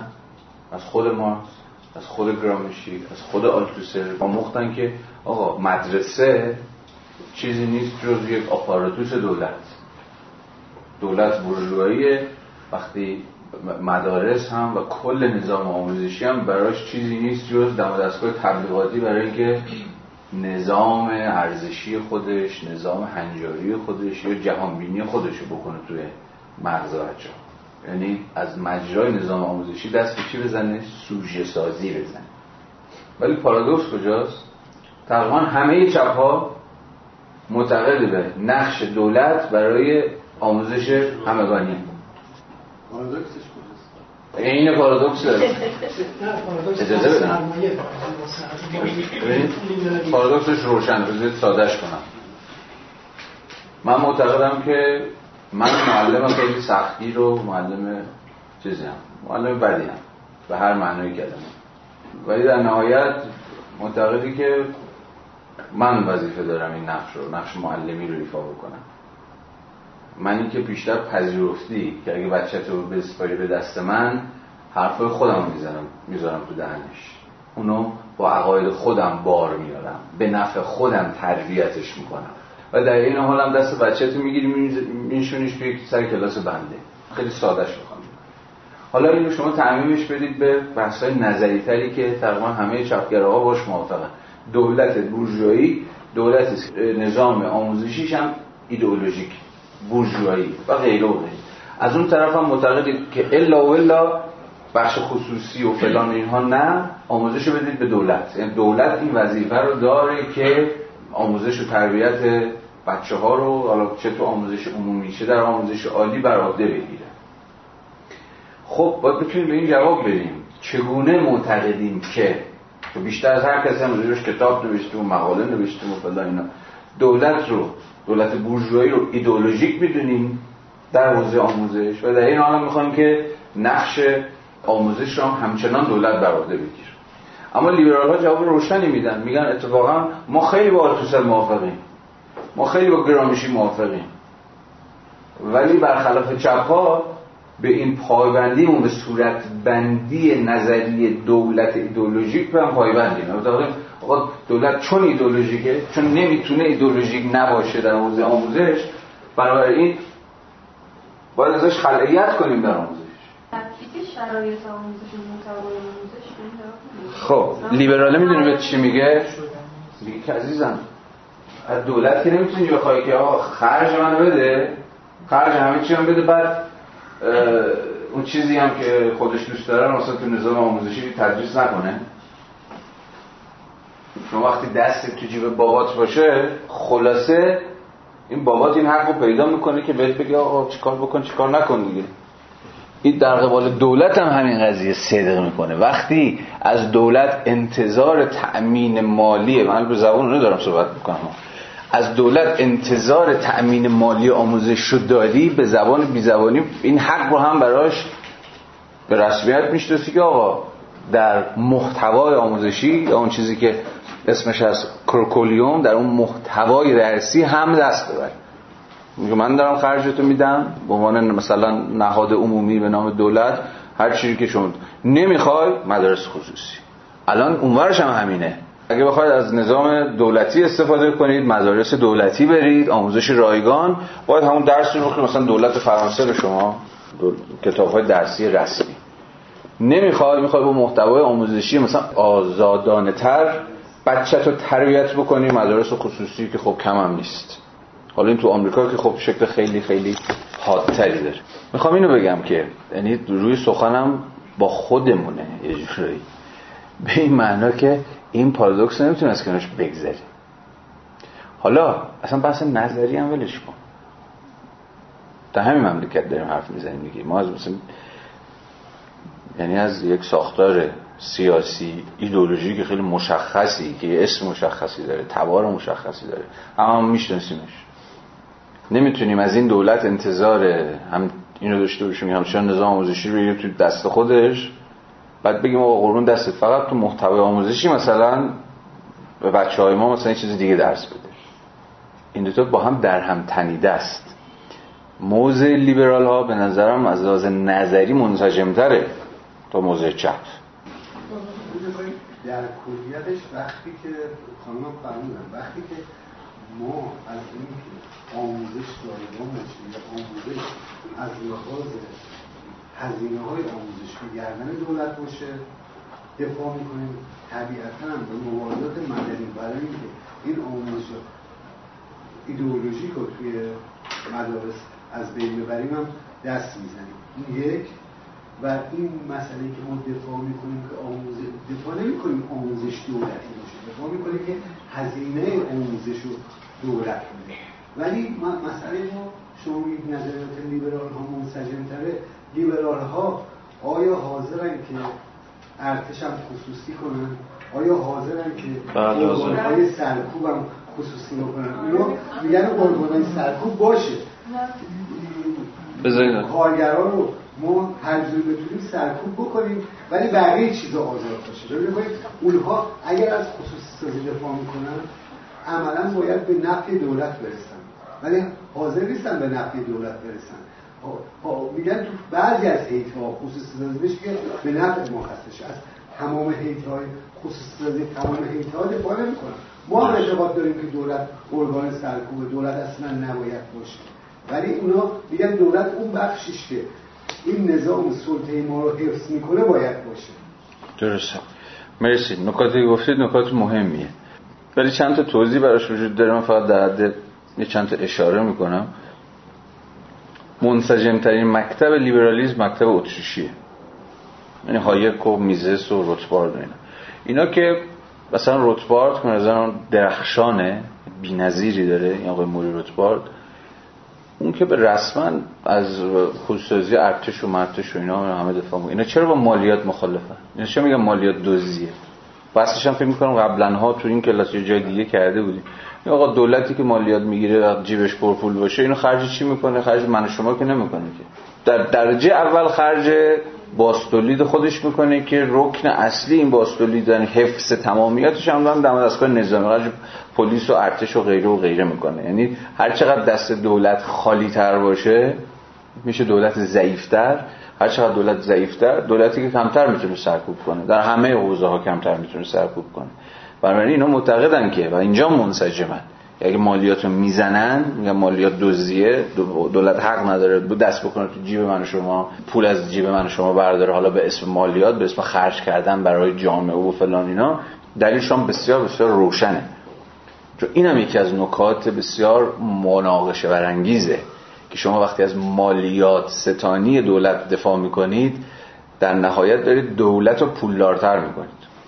و هیچ اعتبار و اطمینانی هم نداریم که جیب دولت پرپول بشه این پول مثلا خرج من و شما می‌کنه. مطمئنا خرج من و شما نمی‌کنه. حالا بله دولت به دولت متفاوت دموکراتیک غیر دموکراتیک ولی اصل دولت اینه که عموما در دوره هایی که دستش پره جیبش پره حالا ریخت و پاش که می‌کنه هیچی اینا خرج دور وریاش که می‌کنه هیچی خرج حامی پروری می‌کنه هیچی. از همه خطرناکتر خرج تجهیز دم دستگاه های خودش می‌کنه. بنابراین اتریشی ها کسای باز از همهشون رادیکالتر و آنارشیستتر کسی مثل روتبارد به معنای دقیق کلمه موافقه امهای دولتن. و اینها می‌دونین دیگه نسخه رادیکالیزه شده خود جان لاکن یعنی لاک برای اینها بسیار مهمه. اون رساله در باب حکومت مدنیش که در این حال که البته میپذیرفت. دولت یه جاهایی لازمه مثلا اون جایی لازمه که بین من و شما دعوا میشه خلاصه یکی باید باشه بیاد رد و فتح بکنه دعوای من و شما رو یعنی اختلافاتی که در جامعه مدنی اتفاق میفته رو از این حیثی که از, از دولت به مسابقه داور دفاع می‌کنه کسی مثل جان لاک. چون با دو تا نظریه توی نظریه دولت لیبرالیسم داریم. دولت مسابقه داور دولت مسابقه پلیس. که البته در نهایت میشه نشون داد این جدا از همدیگه نیستن. چون فقط دولتی که قدرت پلیسی داره می‌تونه نقش داوری رو درست ایفا بکنه. هیچ کدوم از اینها جدا از هم نیست ولی به هر حال حالا این بحثا رو جاش اینجا نباشه. فقط اینو می‌خوام بگم. این نکته مرکزی بحث ماست. و اون اینه که برگردیم به خود مارکس گام به گام. مسئله آزادی در لیبرالیزم آزادی منفی معنی اما آزادی از آزادی از مداخله دولته و به این معناست که اونها معتقدن هر شکلی از آزادی مثبت یا آزادی ایجابی که یعنی پاره ای از آرمان ها اهداف یا هر چیز شبیه به این رو بخواد به رسمیت بشناسه پیشا پیش مستقل از یکایک افراد که ترجیحات بسیار متفاوتی دارن در نهایت دوباره نوع خاصی از نظام سلطه رو تحمیل می‌کنه. ما فقط یه آزادی می‌شناسیم اونم آزادی منفیه. یعنی دولت نباشه. بقیهش دیگه به عهده فرده. که تصمیم بگیره زندگی خودش رو وقف چی بکنه؟ تو زندگیش دنبال چی بگرده؟ چه هدفی رو دنبال کنه؟ چه آرمانی رو دنبال بکنه؟ دولت جامعه عرف هیچ کدوم از اینها این صلاحیت تعیین تکلیف برای فرد ندارن. اینجاست که برمیگردیم به انسان شناسی همین فردگرایانه لیبرالی.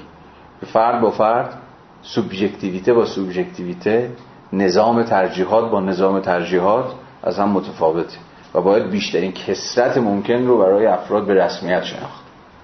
از اینجا هم هست که باز به نظرم نظریهشون نظریه منسجم است حالا کاری به این بحثا ندارم. اینا رو باید بعدها تو به تفصیل باش آغاز از مبانی بحث کنیم.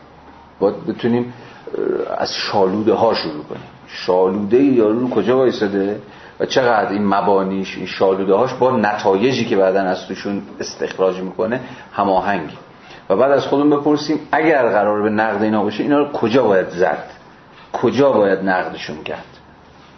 می‌دونید من فکر می‌کنم ما در خیلی از حوزه هنوز اون نقطه حمله رو نمی‌شناسیم. یعنی نقطه حمله منظورم اون نقطه آسیب پذیر نظام معرفتیشونه.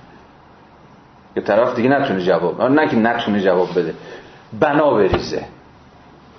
برای همین فکر ما مبانی باید بحث بکنیم. شاخ و برگا چی اینا مهم نیست. باید نشون جایی که یارو وایساده رو باید بتونیم بزنیم اگر بتونیم بزنیم. حالا بگذاریم از این بحثا. دوباره برگردیم. من فقط می‌خواستم همون اون پرانتز آزاد رو توضیح بدم. اما یه چیز دیگه هم توجه من در این بند جلب می‌کنه اصطلاح جنگ داخلیه. چرا میگه جنگ داخلی به نظرتون؟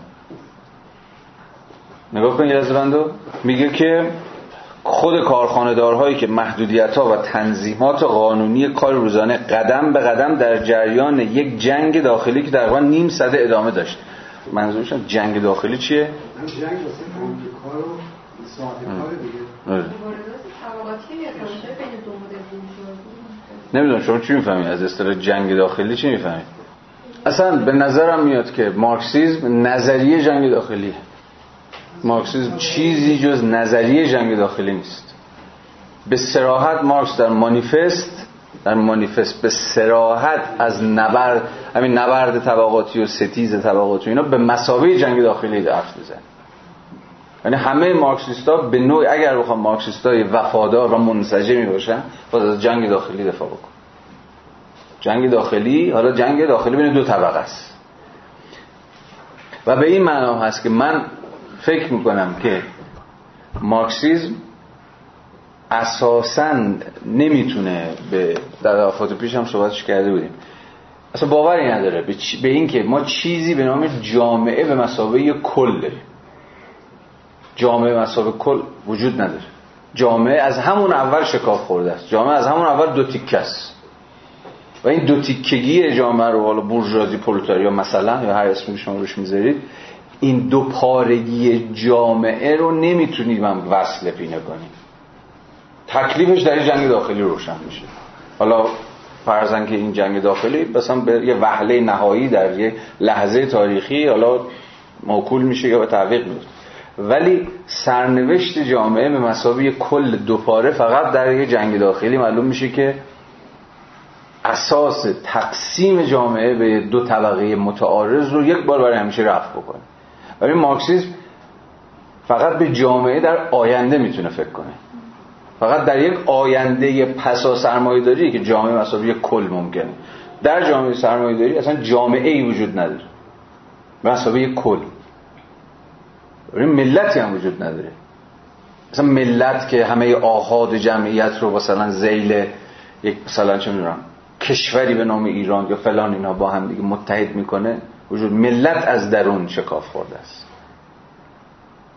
بنابراین تصادفی نیست که مارکسیستا عموما به موضوعاتی مثل موضوع همین ملت و ناسیونالیزم و غیره و غیره به شکل ایجابی هیچ وقت نتونستن فکر و اصلا مسئلهشون نبوده.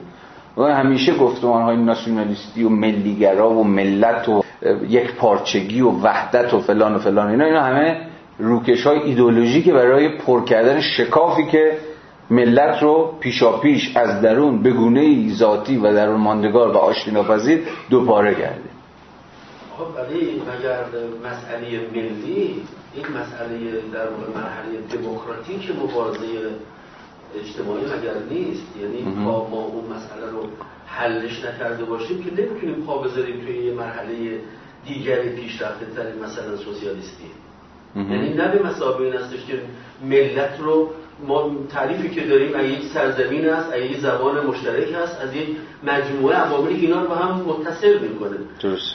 ما قومیت های مختلفی رو داریم مثل کردستان این بر اون بر این بر بله. ولی اگر این سرزمین رو ازشون بگیریم اگر حق تایید سرنوشت رو هم براشون قائل بشیم که این یه مرحله معینی از مبارزاتی است که در واقع بایستی این خواسته تحقق پیدا کنه از نظر تاریخی. در این حالی که این خواسته شاید توی جامعه آینده ولی این خواسته است که تو مرحله دموکراتیک باید بهش پاسخ داده بشه. نمی‌تونه بگیم نادیدی بیانگاری مسئله ناسیونالیسم و ملیت رو. من ملیتی وجود نداره چون تضاد وجود داره. متوجه ملاحظتون هستم. خب این دقیقا همون دعواهایی بوده که مثلا تو خود چپ ایران هم بهتر از من بدونی از همون اولش وجود داشت. مثلا از همون عصر مشروطه. مثلا فرض بکنید که دارم به چیز فکر می‌کنم. دارم به نامنگاری هایی که مارکسیست های ایرانی با پلاخانوف و کاوتسکی و اینها داشتن. خیلی معروفه در منتشرم شده. از این حیث که جایگاه مارکسیست ها در یک انقلاب مثل انقلاب مشروطه چی باید باشه؟ یعنی باید در کنار بورژوازی ملی برای استقرار یک نظام ملی دموکراتیک بجنگن یا نه راه خودشون رو باید سوا بکنن و پرچم مثلا مبارزه مستقل سوسیالیستی رو بلند بکنن. خب هیچ وقت جواب چیزی براش وجود نداشت دیگه. جواب که همه نیروهای مارکسیست بر سرش اجماع کنن وجود نداشت. البته تا جایی که می‌دونیم پلخانوف نه ولی کاوسکی جواب داد و خب با همون موضع سوسیال دموکرات خودش مهمه که کاوتسکی سوسیال دموکرات جواب مارکسیستا ایرانی رو میده که نخیر شما باید در انقلاب بورژوا دموکراتیک مشروطه کنار نیروهای ملی برای مثلا تحقق آزادی های دموکراتیک و اینها مبارزه بکنید. هنوز نوبت نرسیده و فلان و فلان. خب دقیقا یه سوسیال دموکرات این حرف می‌زنه که چون که می‌دونیم سوسیال دموکرات انقلابی هم نیست. دقیقا سوسیال دموکرات به معنی آلمانی کلمه است. که سوسیال دموکراسی آلمانی همچنان به تز ملیت باور دارند. یعنی تزی که اصلا شرط تکوین ملیت رو کاهش یا مهار شکاف طبقاتی بین مثلا بورژوازی و پرولتاریا می‌دونه. حالا مثلا از مجاری باز غیر انقلابی اصلاحات پارلمانی قانونهای مثلا کار و غیره و غیره. نه یک مارکسیست انقلابی که اساسا معتقد تکوین ملیت به مسابقه یک کل یک پارچه غیر ممکنه. چون ما تضادی داریم که این تضاد این شکاف این حفره چه می‌دونم هر چی اسمشو می‌ذارید با هیچ ملاتی پر نمیشه. حالا می‌خواد قانونهای کار باشه می‌خواد دولت رفاه باشه می‌خواد افزایش دستمزدها باشه با هیچ کدومش شما نمی‌تونید این تضاد رو رفع بکنید. ولی یه سوسیال دموکرات مثل مثلا کاوتسکی همین با تز به حال غیر انقلابیش با اون چیزی که خودش هم اسمش میذاشت مثلا سوسیالیسم تدریجی خیلی مهمه.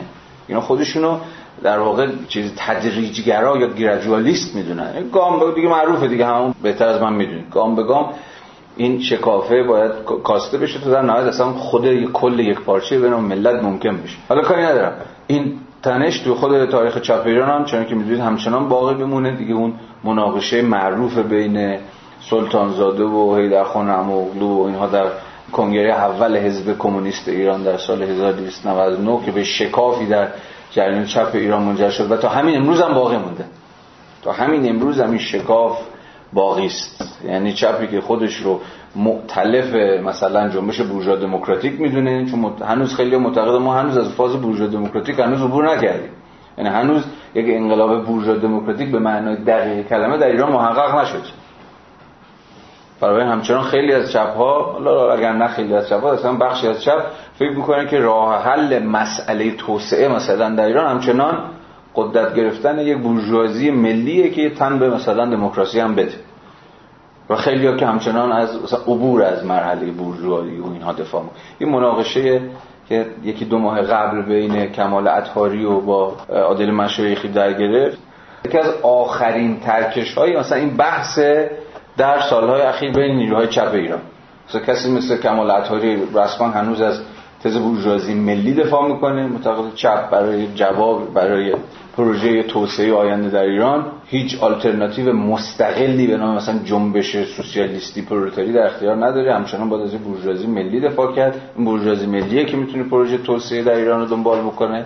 حالا با چیزهای با حواشی دموکراتیکش و حالا کسی مثل مثلا مشایخی که از این چیزی که من خیلی نمی‌دونم چیه به شکل ایجابی در زمین ایران البته.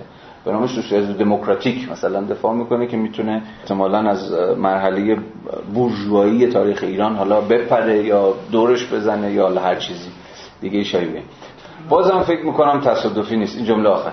تصادفی نیست که سوسیال دموکرات ها مسئله ملیت رو در تاریخ چپ جدی گرفتن. تنها کتابی که یه چپ راجع به مسئله ملیت و ناسیونالیزم نوشته رفیقمون برونو بایر. برونو بایر اتریشی. اسم کتابش هم هست مسئله ملیت ناسیونالیسم و سوسیال دموکراسی. فقط باهر بوده که این قضیه رو جدی گرفته.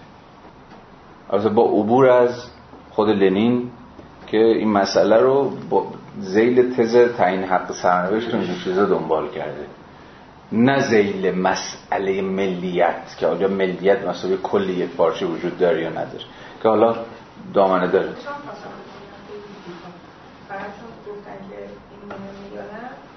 کارتسکی آوردیم همون مثلا کارتسکی مرتب که لنین داره.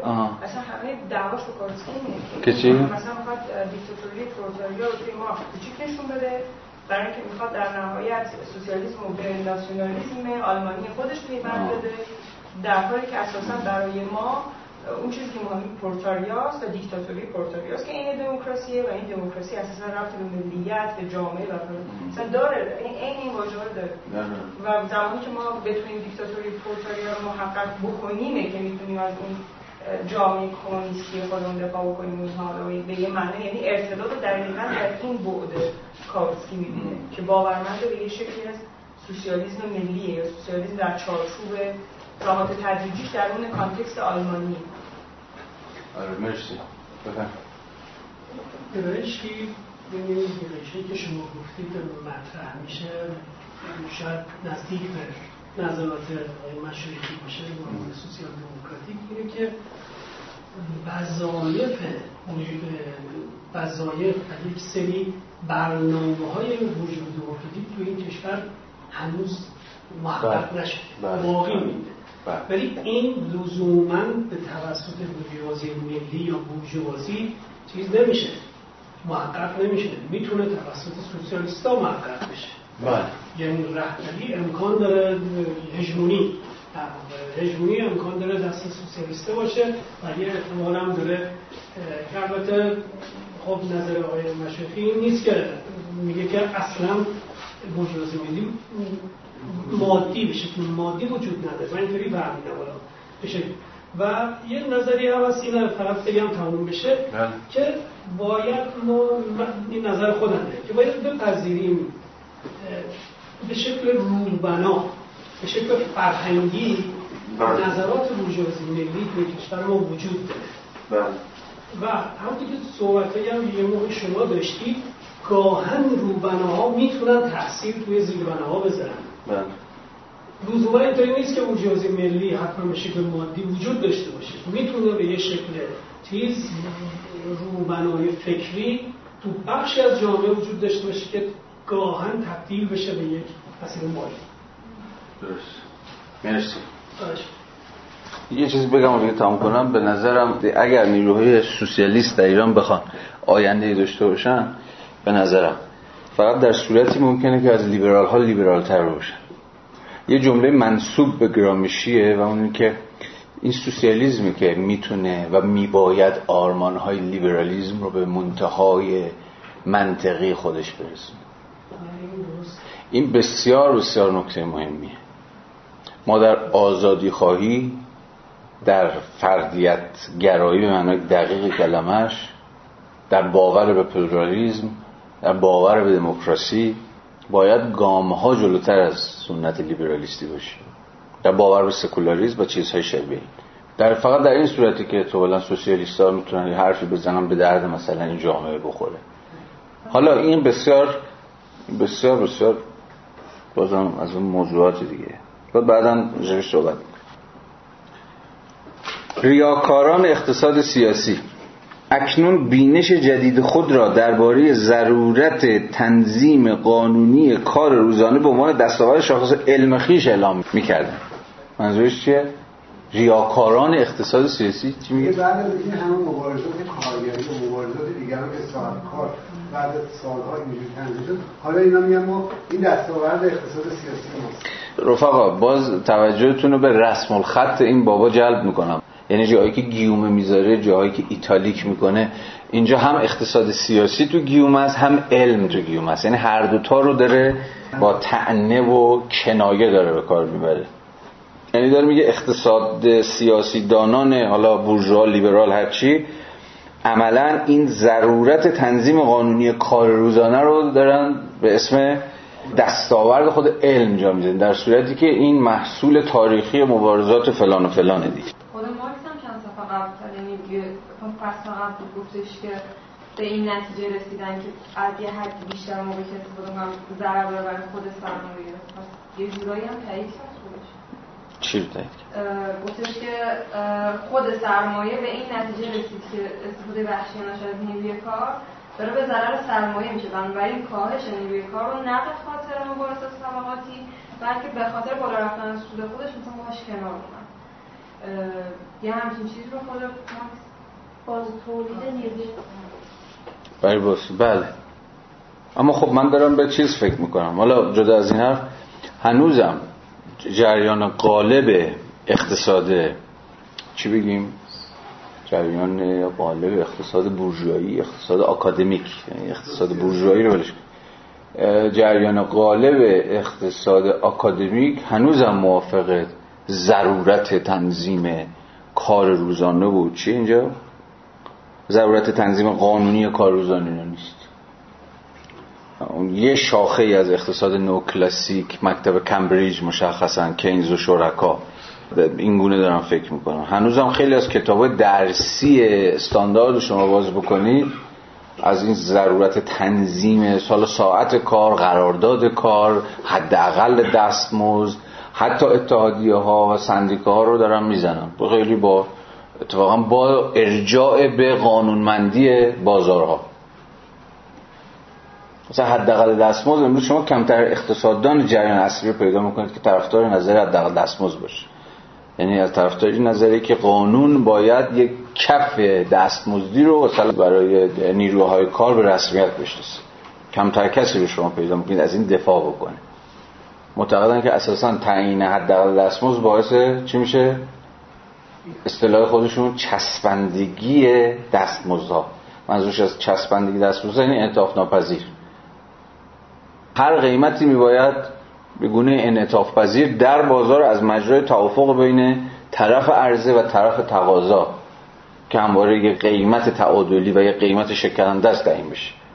قیمت ها شکنندن تابع این عرض و تقاضا که عرض و تقاضا هزار یک عامل فاکتور داره شما هیچ جا نباید این قیمت رو فیکس کنید. حالا به اسم قانون به اسم حمایت از اخشار مستضعف یا هر چیزی شبیه این. این همون چیزی که اقتصاددان اسمش چسبندگی نیروی کار. مثل امروز یکی از استانداردترین کتابایی که چه در دانشگاه آمریکا چه در ایران هم تدریس میشه کلیات اقتصاد مثلا یارو دیگه منکیو. ماشینه هم منتشرش کردم چاپ چندا یعنی یکی از کتاب های مبانی اقتصادی که تو این دانشگاه دارم می‌خورم مثلا منکیو تو این کتاب به سراحت از حداقل دستمزد رو قانونشو می‌زنه. کتاب درسی هم هست دیگه. یا اتحادیه و سندیکا رو می‌زنن اینا. باز به این دلیل که چیکار می‌کنن؟ اتحادیه عملا سطح قیمت نیروی کار رو با فشار اجتماعی با فشار اجتماعی که محصول سازمانیابی نیروهای کاره چیز می‌کنن.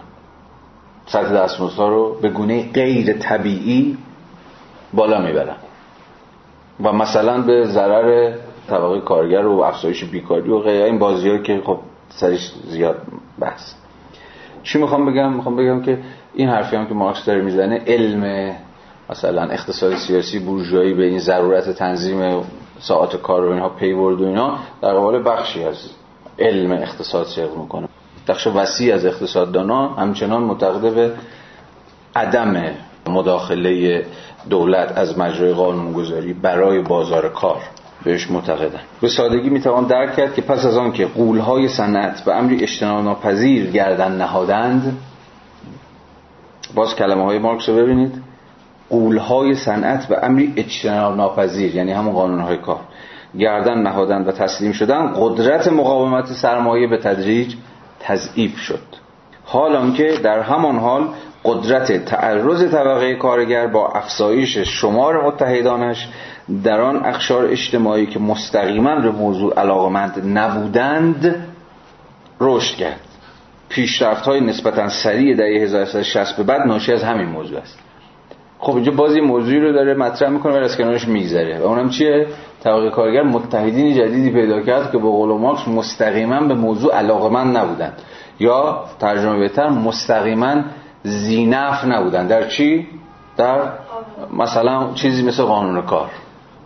این اعتل یعنی می‌خواد بگه که طبقه کارگر به شرط اینکه ائتلاف طبقاتی وسیعتری تونست تشکیل بده و اصلا جبهه خودش رو تجهیز بکنه تونست در برابر جبهه سرمایه دست بالا رو پیدا بکنه. که میگه برهه مشخصش هم از 1860 به بعده. البته مثلا مارکس اینو کتاب زمان داره نمی‌تونسته که هنوز مثلا تجربه مثل کمون پاریس رو ما هنوز به اصطلاح از سر نگذرونیم دیگه.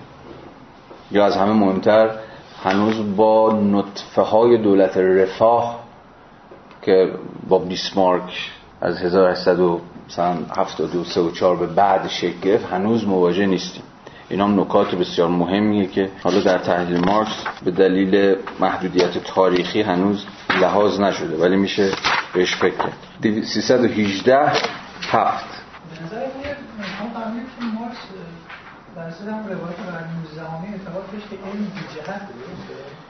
خیلی مهمه پیگفتار ویراست دوم که مربوط به سال 1873 میشه مارکس مشخصا صفحه 36 مفصل بحث خودش رو راجع به علم بودن اقتصاد سیاسی بورژوایی مطرح می‌کنه. ما تو همون جلسات اول به تفصیل سرش بحث کردیم. اگه این موضوع برای جالب شد اونجا مثلا می‌تونی بحث های دقیق در مارکس رو دنبال کنی مثلا حتی از صفحه 35 شروع میشه. اقتصاد سیاسی کلاسیک انگلستان به دوره تعلق دارد که مبارزه طبقاتی هنوز رشد نکرده بود. یعنی به شاخه از علم داره اشاره می‌کنه باز علم داخلی گیومه که هنوز توش مبارزه طبقاتی نیست. درگیری ها حاد نشده. یعنی داره میگه این علم که در چنین دوره تاریخی داره صورت بندی میشه این معلف های خاصی داره. دیوید ریکاردو آخرین نماینده برجسته آن سرانجام آگاهانه نقطه آغاز تحقیقات خود را با تضاد منافع طبقاتی تقابل مزدها با سودها و تقابل سودها با رانت ارزی استوار ساخت. یعنی چی؟ یعنی تقابل دو تا طبقه. تقابل مزدها با سودها مزدها کارگران سودها طبقه به اصطلاح بورژوا سرمایه‌دار کارخانه داران و تقابل سودها با رانت‌های ارزی یعنی تقابل بورژوازی نوظهور با فودال‌های به اصطلاح رژیم قدیم. و به این ترتیب ساده لوحانه این تضاد را قانون طبیعی جامعه تلقی کرد. حالا به صفت ساده لوحانه آقای مارکس زیاد وقت این نگید ریکاردو تیزبینترین اقتصاد سیاسی دانه قبل از مارکسه. من خود مارکس نمی‌دونه اما علم بورژوایی اقتصاد این مهمه. اما علم بورژوایی اقتصاد با ادای این سم به کرانه های عبور ناپذیر خود رسید. یعنی با ادای سم به تضاد طبقاتی که فکر می‌کرد هیچ وقت حل و رفت نمیشه. برای همین میگه ریکاردو ساده لوحانه این تضادها رو قانون طبیعی جامعه. به یک معنا خود مارکسه که تضاد طبقاتی رو قانون طبیعی نظام سرمایه داری می‌دونه مگه نه؟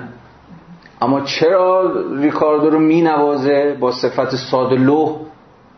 چون ریکاردو همچنان درون پارادایم سرمایه‌داری داره به قضیه فکر می‌کنه. یعنی چی؟ یعنی فکر می‌کنه این رفت نمیشه اساس پویایی این نظام سرمایه‌داری اینه. بله بین این دو تا بین موزها و سودها تنش از هیچ راهی هم برای رفع و رجوعش ما نداریم. ولی خب مارکس خوشخیالانه فکر می‌کرد که به روزی می‌رسه که این بازی تموم میشه.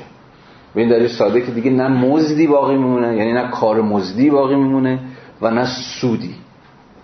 یعنی سود به اون معنایی که به یک اقلیتی برسه و مزد به مسابقه صرفا حق العمل کاری که به کسرتی برسه. کلی بازی سود و مزد از چیز در واقع تعطیل خواهد شد.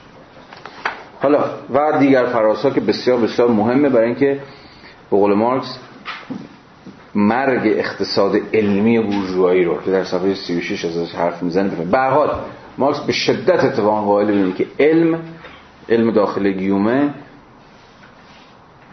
اورینتده اگر بشود گفت. یا اینترستده یعنی هم زینفع هم جهت یافته است. فقط علم اقتصاد رو اقتصاد سیاسی دیگه درسته؟ بله. مارکس توی اون مثلا لباس منظوم سهامی علم کلا من چرا اشتباه می‌کنم؟ من دیدم است که علم رو در معنی عام کلمه جهت می‌دونه.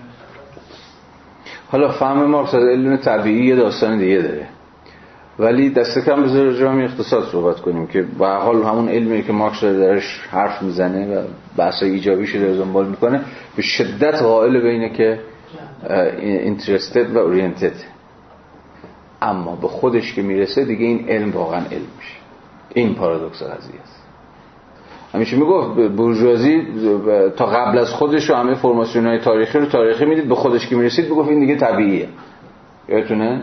تیکه که مینداخت؟ و همه فرماسیون قبل از خودش و گذرا و تاریخ و اینا فرض می‌کرد. بورژوازی و اقتصاددانان بورژوا. ولی به خودش که می‌رسید به بورژوازی که می‌رسید دیگه می‌گفت اینا دیگه قوانین عام و طبیعی اقتصادیه. این قضیه در خیلی از جاها راجع خود مارکس هم صدق می‌کنن علم تا قبل از مارکس زینف و جهت یافته است. ولی گویی وقتی به مارکس می‌رسه دیگه این علم واقعا به حق واقع نفوذ می‌کنه. یعنی به ذات چیزها. دیگه ربطی به انگار منافع جهتگیری و جایگاه خود سوژه نداره. علم دیگه داخل گیومه نیست دیگه علمه. یعنی هی علم داخل گیومه می‌رسه می‌بینید دیگه. من گفتم رسم خطش مهمه. یعنی علمی که علم نیست که. علمی که خودش میگه علمه. اما به یک معنی معتقده علم تازه با من شروع میشه. این پارادوکس رو جواب داد. اینا کجا میاره؟ چطوری می‌تونه؟ خودش رو علم و دیگران رو ناعلم بدونه. از این حس که انگار آنچه که داره میگه دیگه اورینتد نیست و اینترستد نیست. بحث بسیار نفسگیری این بحث. چون من به نظرم این جملهش من اینطوری استعمال می‌کنم که اینو علم نمی‌دونه. چی رو علم نمی‌دونه؟ چیزی که خودش داره میگه رو؟ بله. خب همین دیگه. به این معنا داخل علم نمی‌دونه. که جهت یافته است و تابع تابع هم اینترست های و دلیلش هم صحبتش کردیم دیگه. اما چرا وقتی به خودش می‌رسه میشه علم؟ بحثی است. حالا بگذاریم. بماند. مثل بسیاری از مسائل دیگه. مارکس جهتدار علم خودش هم جهتدار کجا گفته اینو؟ وقتی که به یک سمت یک طبقه نظر داره علمش جهت داره دیگه. هیچ موقع نمیده که بگه که این چیزه روی حواس علم بی جهت صرفا علمه. یعنی نسبی می‌دونه علم خودش رو هم؟ علمی شده نسبی می‌دونه و جهتدار می‌دونه. در جهت در کارگر انبوهی از شواهد تو خود مارکس می‌شود نشون داد که خب اصلا علم خودش رو علم می‌دونه دقیقا. چون معتقده که خودش برخلاف دیگران داره از قوانین طبیعی قلم رو اقتصاد حرف می‌زنه. نه من به این چیز ندارم. من به اون بی جهت شما گفتید که بی جهت می‌دونه علم خودشو. بی جهت به چه معنا؟ بی جهت نه یعنی بی خدا یعنی به درد کسی نمی‌خوره یا در خدمت طبقه خاصی نیست. حتما خودش هم می‌دونه که علم در خدمت طبقه کارگر اصلا داری تردیدی نیست. اعتبار. چون علم باید اعتبار گزارهای خودش رو اثبات بود آیا اعتبار گزاره مارکسی جهت داره؟ یعنی شما باید هم جهت با مارکس بشید تا اعتبار گزاره هاشو بپذیرید؟ علم اگر جهت دار بشه دیگه علم نیست که. آقا شما بیا مثلا مثل من مارکسیست بشه تا به حقانیت گزاره‌های من پی ببری. یعنی یه مسلمونی که میگه تو بیا مثلا اسلام بیار تو بفهمی که گزاره‌های من حقه. یا هر چیز شبیه مسئله اینه. universality علم کجاست؟ جهان شمول بودن علم disinterested بودن علم توی اعتبار دعاویشه ثابت شدن در تجربه است. به یک معنا به یک معنا.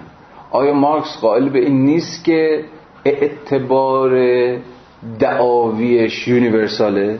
به نظرم کاملا به این معنا قائل به universality اعتبار دعاویشه.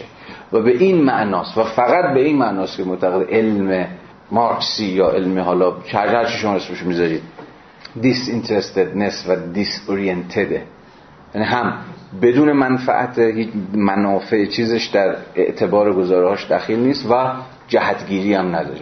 ولی اینکه علمش به درد یه طبقه خاصی می‌خوره در جهت منافع یک طبقه خاصی می‌تونه عمل کنه او هم تردیدی به خودش راه نمیده.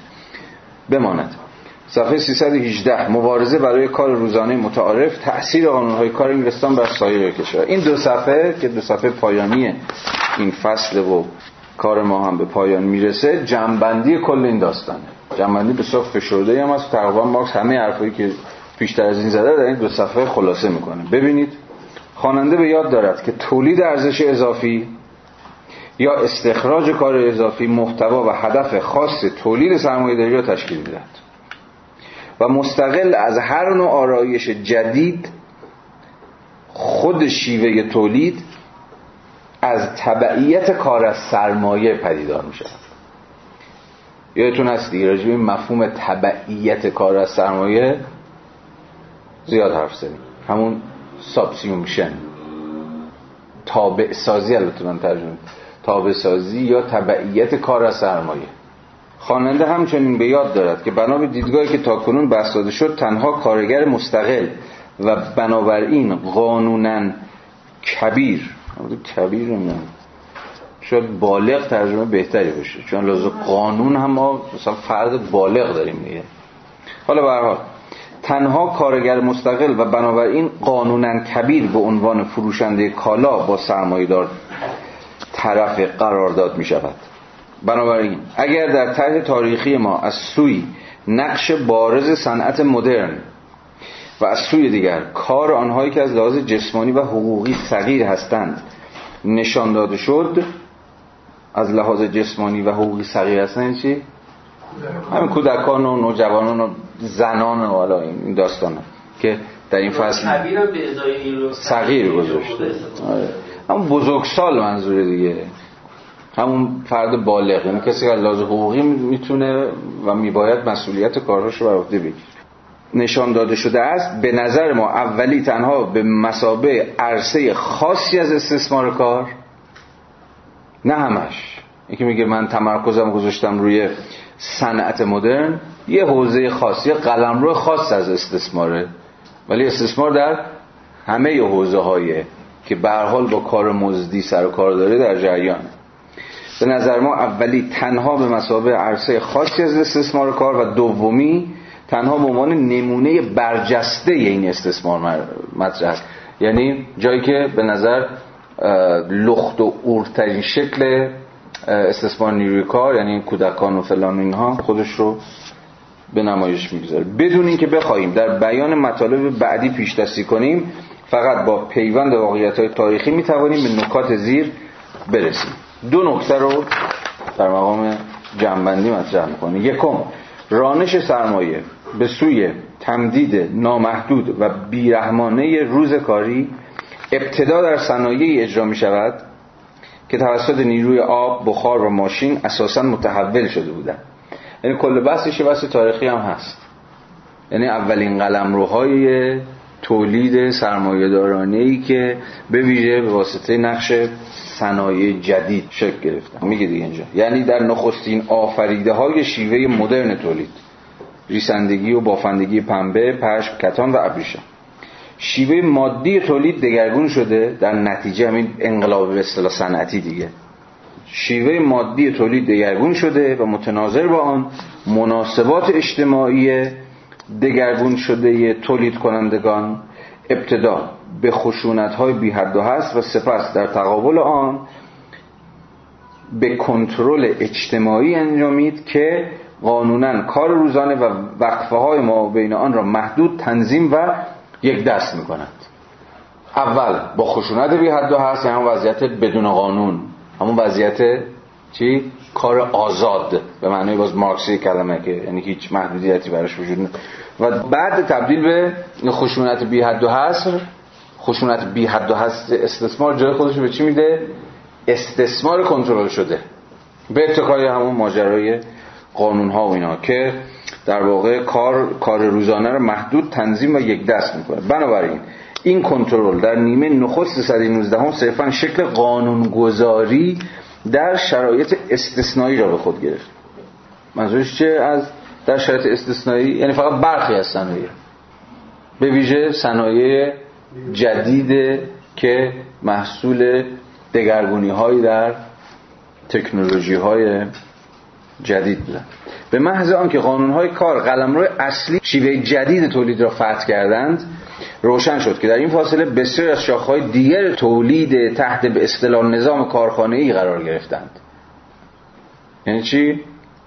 یعنی دیگر شاخه های تولید هم عملا به مرور رفتن زیل نظام کارخانه ای و منطق درونیشون مناسبات و روابط درونی مثلا بین نیروهای کارفرما و نیروهای کارگر تابع منطق نظام کارخانه ای شد. یعنی داره از بستیابی نظام کارخانه‌ای به همه عرصه های به اصطلاح کسب و کارهای اقتصادی در همه شاخه های تولید حرف می‌زنیم. از مدت قبل تولید کارگاهی با شیوه های کم و بیش منسوخ خود مانند کوزگری، شیشهگری و غیره همون مانوفاکتورها. مانوفاکتورها در واقع شیوه تولید پیش از صنعت بزرگه. خود صنعت بزرگم چنان که مارکس در ایدولوژی آلمانی هم سالها پیش گفته بود نتیجه یه جور انباشت و سازمانیابی شیوه تولید مانوفاکتوری یا شیوه تولید کارگاهی دیگه. برای همینه که میگه از مدت قبل تولید کارگاهی با شیوه کمیش منسوخ خود که رفته رفته دیگه توی سرمایه‌داری بعد از 1850 و 1860 دیگه شیوه تولید کارگاهی به نفع شیوه تولید مبتنی بر صنعت بزرگ که مبتنی بر تجمیع کارخونه ها و نیروی کار از لحاظ کمی پرشمار بود جایشو به اون داد. از مدتها قبل تولید کارگاهی با شیوه های کم و بیش منسوخ خود مانند کوزگری، شیشهگری و غیره و صنایع دستی قدیمی. مانند نانوایی و سرانجام حتی صنایع پراکنده به اصطلاح خانگی مانند میخسازی نیز همانند خود کارخانه ها به طور کامل تحت استثمار سرمایداری قرار گرفته بودند. باز دوباره همون بست و گسترش نظام کارخانه‌ای به همه حوزه ها یه جور انگار جذب همه عرصه های تولید به درون نظام تولید کارخانه‌ای. چون باید حواستون باشه مارکس ادعاش اینه که گرایش عمده که در سرمایه داره وجود داره اینه که صنعت بزرگ به مرور همین صنایع خرد و کوچک و غیر و غیره رو تو خودش میبله و اونها رو درونی می‌کنه دیگه. برای همین هم هست که از مانیفست به بعد معتقد بود چی؟ طبقات میانی همون خرد و برجوازی صنایع کوچک منحل میشن در صنعت بزرگ. یعنی همون برجوازی بزرگ مقیاس. بود دیگه طبقات میانی یا اون چیزی که احتمالا ما این روزا اسمش رو می‌ذاریم طبقات متوسط که رکنش رو همون خورده بورژوازیه توی گرایش درونی نظام سرمایه داری به انباشت و تجمیع و تراکم هر سه اینها حذف میشن و جامعه قطبی و قطبی و قطبی تر میشه. بورژوازی بزرگ در برابر پرولتاریای وسیع و پرشمار و پرتعداد. بنابراین قانون کار به تدریج ناگزیر شد تا ویژگی استثنایی گرای خود را کنار بگذارد که فقط ناظر بر نوع خاصی از صنایع بود و خودشو به هر شکلی از کار مزدی یعنی به کلیت نظام کارخانه‌ای تأمین بده. یا مانند انگلستان که قانون به شیوه اصول شناسان رومی اجرا می شود اعلام کند که هر خانه ای که در آن کار انجام می شود کارخانه است. یعنی همین فکتوری به کلیت جامعه تأمین پیدا کنه. جامعه کارخانه است. کل جامعه کارخانه است. یا به تعبیر اینجا هر کجا که کار انجام میشه حتی در شکل ساده خودش. و منطق نظام کارخانه‌ای برایش صدق می‌کنه. دو تاریخچه مقررات مربوط به کار روزانه در های معینی از تولید و مبارزه‌ای که هنوز بر سر اجرای مقررات در های دیگر جریان دارد به طرز قانون کننده ثابت می‌کند. هنگامی که تولید سرمایه‌داری به مرحله معینی از پختگی می‌رسد کارگر منفرد. حواستون باز به نگاه تکاملی مارکس هم باشه. میگه زمانی که این نظام کارخانی به درجه از پختگی می‌رسه. یعنی در اشکال بدوی خودش. کارگر منفرد. کارگری که فروشنده آزاد نیروی کار خیش است بدون مقاومت تسلیم می شود یعنی در وضعیتی که هنوز کارگر منفرده و هنوز شیوه تولید سرمایه‌داری به درجه ای از پختگی و تکامل و توسعه خودش دست پیدا نکرده شما با چیزی چون مقاومت و مبارزه و اینها سرکار ندارید. بنابراین تثبیت کار روزانه متعارف دوباره نتیجه جنگ داخلی بلند و کم و بیش پنهان بین طبقه سرمایهدار و طبقه کارگر است. پس باید حواستون باشه که سوژه مارکسی سوژه مارکس فرد کارگر نیست. طبقه کارگره. یعنی مارکس از همون اول سوژه سیاسیش یک سوژه جمعیه. کارگر منفرد در نهایت امکانی برای مقاومت نداره. برای همینه که احتمالا بیشترین مقاومت ممکنه طبقه کارگر به حکم طبقه کارگر بودنش در تکامل یافته ترین اشکال سرمایه داری ممکنه. چون فقط در تکامل یافته ترین اشکال سرمایه داریه که شما با کارگر جمعی سر کار دارید یا با کارگرانی که امکان تشکل یابی جمع شدن دارن مواجهید. این خیلی نکته مهمیه. برای همینه که ما نمی‌تونیم فهمی از مثلا این نداشته باشیم که فرض کنید که بخش صنعت ایران برفرض چند درصدش در کارگاه های زیر پنج نفر کار می‌کنن؟ چند درصدش در کارگاه زیر ده نفر زیر پنجاه نفر بالای صد نفر کار می‌کنن؟ غیر از یکی دو تا گزارش که به نظر که مهم مهمترین ها شعارتون هم خیلی مختصر. سعید رهنما 7 ماه پیش تو سایت نقد سیاسی منتشر کرد که برای بار اول رفت سراغ به حال معتبرترین آمار موجود در ایران که مرکز آمار منتشر می‌کنه. و برآوردی به دست داد از آرایش نیروهای کار در کارگاه های ایران ما تقریبا گزارش مفصل دیگه ای نداریم فقط در ارتباط با صنعت نساجی در نه. هر شکلی از چون گزارش مرکز آمار سهم طبقه کارگر توی خودش ترکیب می‌کنه نه به این دلیل که متوجه شدم. فهمیدم منظورش به این دلیل که بیشترین کارگاه ها با بیشترین تعداد کارگر در ایران در بخش نسال غیر از مسائل تو پالایشگاه و صنعت نفت و اینا تو نساجی هاست. اونم تو نساجی بزرگ. تو بقیه کارگاه ها کارگاه زیر 50 نفر زیر ده نفر زیر 50 نفره نکته مهمتر اینه که اگر اشتباه نکنم اگر غلط نکنم یه چیزی هول و هوش 60 تا شاید 65 درصد نیروی کاری اینا تو کارگاه زیر ده نفر دارن کار می‌کنن. خب یک چپگرا بود از خودش بپرسه دیگه. دنبال استراتژی مبارزاتی هم اگه باشیم بود از خودمون سوال ساده رو بپرسیم.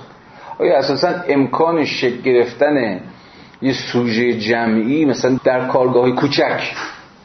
در کارگاه کوچک چقدر امکان تشکل یابی کارگری وجود داره؟ خیلی نکته مهمه تا مثلا فرض کنید که چه می‌دونم 70 80 درصد نیروی کار شما در صنایع بزرگ متشکل شده باشن. زمین تا آسمونی امکان سیاست ورزی در این دو تا زمین با هم متفاوته. در این دو تا شرایط اجتماعی با هم دیگه متفاوته. شما نمی‌تونید هی کارگر کارگر بکنید به دو تا دو تا آمار اتفاقا آمار رو یعنی لخت او رو کردن. دو تا عدد نداشته باشید. آقا این کارگرای ما کجا پخشن اصلا؟ اصلا چی کار می‌کنن؟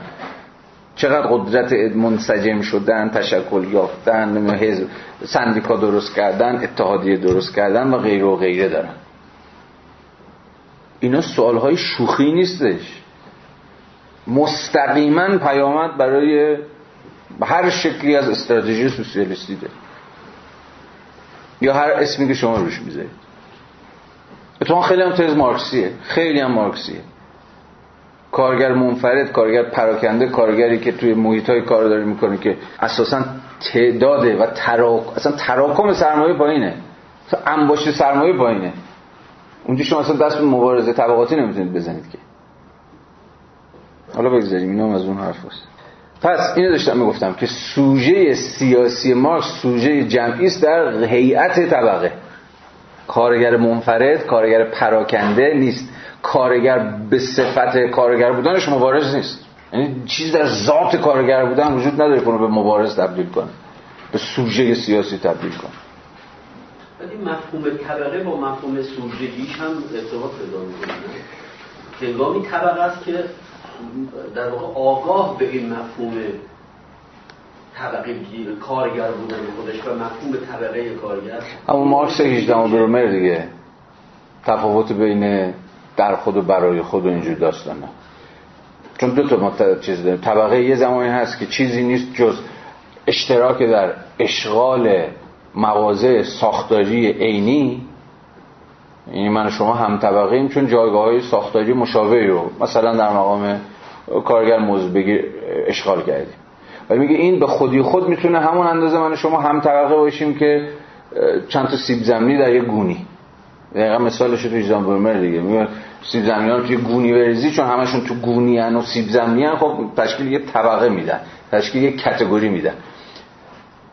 ولی فقط زمانی که از بعد. زمانی که به هم منفعت بودنشون و همراه بودن و فلان و اینها حالا آگاه میشن و اینا یعنی واجد گفتمان مشخص میشن مطالبات مشخص میشن تشکل پیدا می‌کنن و به هم دیگه گره می‌خورن ارتباط با هم پیدا می‌کنن غیر و غیر به طبقه معنای حالا سیاسی کلمش یا همون طبقه برای خود و اینا تبدیل میشن. بنابراین چیزی به شکل ذاتی سیاسی بودن مبارز بودن در طبقه کارگر وجود نداره. همش مشروط است به. از آنجا که این مبارزه در حیطه صنعت مدرن رخ می‌دهد یعنی مبارزه بین این دو تا طبقه ناگزیر ابتدا در موتن این صنعت انگلستان به وقوع میپیوندد. همین حد چیز معروف مارکس دیگه که فکر میگن انگلستان اون جاییه که اون مبارزه طبقاتی به مرحله حاد خودش می‌رسه. مثلا پانویس شیشش رو ببینید در بلژیک بهشت لیبرالیزم اروپای قاره‌ای هیچ رد و اثر از این جنبش نیست. تو همین سادگی. بهشت لیبرالیزم اروپای قاره‌ای بلژیک چون بلژیک هم خیلی زود صنعتی شد. ولی حالا به دلایلی که میگه حالا من دیگه نمی‌خونم شما ردی از این جنبش از این جنبش طبقه کارگر فلان نمی‌بینید. کارگران کارخانه انگلستان نه تنها قهرمانان طبقه کارگر انگلستان بلکه به طور کلی قهرمانان طبقه کارگر مدرن بودند. چنان که نظریه پردازان آنان نخستین کسانی بودند که نظریه سرمایه‌دارا را به چالش طلبیدند پاراگراف بعد. فرانسه لنگان لنگان پشت سر انگلستان می آید قانون دوازده ساعت کار روزانه در فرانسه به انقلاب فوریه نیاز داشت تا آن را به دنیا آورد. قانونی که راه فرارهای بیشتری نسبت مدل انگلیسیش دارد. یعنی سوراخ که تو قانون کار فرانسه هست خیلی بیشتر سوراخ قانون کار انگلستان. با این همه روش انقلابی فرانسه مزیت های خاص خود را دارد. و خب فرانسه طبعا بسیار انقلابی تر عمل کرد در تاریخ خودش تا انگلستان. چون تقریبا در انگلستان هیچ انقلابی نمی‌بینید دیگه. تقریبا که چه تحقیقا. اون چیزی هم که ازش به انقلاب شکوهمند 1688 شنیدید اسمش دیگه؟ تعبیر می‌کنن یعنی چیزی باشه 100 سال قبل از انقلاب فرانسه بیشتر از اینکه انقلاب باشه یک تغییر مسالمت آمیز اون بالاست. یعنی بدون یک چیز توده‌ای وسیعه یک دگرگونی توده‌ای وسیع و این هاست که حالا داستانش بمانه. به یک ضربه و بدون استثنا محدودیت های یکسانی را بر کار روزانه در همه کارگاه ها و کارخانه ها تحمیل می‌کنم. روش انقلابی فرانسه. در حالی که قانونگذاری انگلستان با اکراه به فشار شرایط تن می‌دهد گاه این و گاه آن غیر را میپذیرد و همواره در حال ایجاد توده در هم و برهمی از قانونهای متضاد است. انگلستان داره میگه. ولی میگه تو فرانسه ضربتی و انقلابی این قانون ها عمل کردن. علاوه بر این آنچه را که در انگلستان به نام کودکان سغار همون صغیران و زنان به دست آمده برای و تازه برای نخستین بار به عنوان حق عمومی مطرح شده قانون فرانسه به عنوان یک اصل پایه‌ای اعلام می‌کنه. پانویس پنج ببینید باز از اون گزارش های معروف بازرس ها بدین سان سرانجام بازرس های کارخانه جرأت می‌کنند بگویند.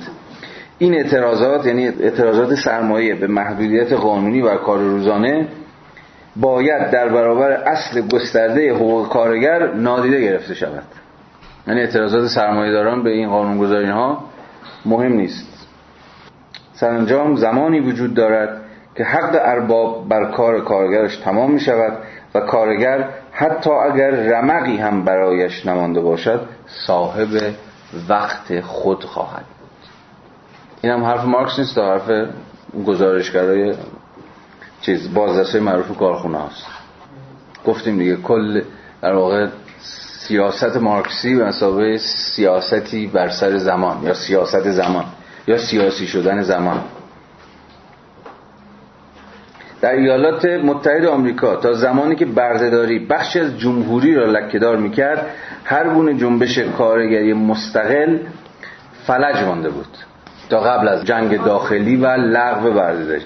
کار نمی‌تواند در پوست سفید خود را رهایی بخشد در حالی که در پوست سیاه داغ بردگی خورده است. از همین جا می‌تونید به انگیزه های مارکس برای دفاع از نیروهای شمال در جنگ داخلی پی ببرید. اما این اما مهمه. اما از پس مرگ برده‌داری حیات جدیدی سر برآورد. نخستین میوه جنگ داخلی آمریکا جنبش هشت ساعت کار بود که با چکمه های هفت فرسنگ پیمای لوکوموتیو از اقیانوس اطلس تا اقیانوس آرام از نیو انگلند تا کالیفرنیا را در نوردید کنگره عمومی کارگران در بالتیمور 16 اوت سال 1866 اعلام کرد. نخستین و بزرگترین ضرورت زمان کنونی برای رهایی این کشور از بردگی سرمایهداری تصویب قانونی است که کار روزانه متعارف در سراسر ایالات متحده آمریکا را 8 ساعت اعلام کند. ما مصمم هستیم که تمام قدرت خود را به کار بگیریم تا این دستاورد شکوهمند به بار بنشیند. کارگر آمریکایی در سال 1966 در همان حال کنگره انجمن بین المللی کارگران که در ژنو برگزار شد قطعنامه زیر را به پیشنهاد شورای عمومی لندن تصویب کرد. منظور چیه؟ آره در واقع که خود مارکس نوشت به پیشنهاد چیز بوده دیگه. پیشنهاد شورای عمومی لندن. انترناسیونال اول این قانون رو تصویب کرد. ما اعلام می‌کنیم که محدودیت کار روزانه شرط مقدماتی است. شرط مقدماتی. این کلمه مهمیه. که بدون آن تمام تلاش های بیشتر برای بهبود و رهایی کارگران محکوم به شکست است. یعنی هنوز فاز فاز یه جور بهبود خواهی وضعیت طبقه کارگره. ولی چیزی که چنان که مارکس ازش حرف می‌زنه دست کمی از در افتادن با ذات خود سرمایه داری که همان بیشین سازی نرخ استثمار باشه نداره. چون افزایش نرخ استثمار پیوند مستقیم با طول زمان کار روزانه داره. کنگره هشت ساعت کار را به عنوان حد قانونی کار روزانه پیشنهاد می‌کند اینکه روز تعطیل هم کار نشه مطلقا هم از کار خود مارکس بود یه بار راجع مارکس اینجوری گفت که مثلا شما یه روز روز در هفته تعطیل این کار نمی‌کنیم این هم کار نه تا قبل از نه تا قبل از بین الملل هم چیزی به نام روز تعطیل یک شنبه ها ولی خیلی کار می‌کردن. ولی مجبور می‌کردن که کار کنن کار و ساعتش کمتر بوده. روز حتی خود مارکس هم میگه روز تعطیل روز تعطیل بوده. یعنی یک شنبه حتی حرمت مذهبی هم داشته کار کردن در روز یک شنبه. ولی اینکه ممکنه یه جایی هم کار می‌کردن بعید نیست. ولی اصل داستان سر همین زمان کار روزانه است. نه تعطیل کردن روز تعطیل.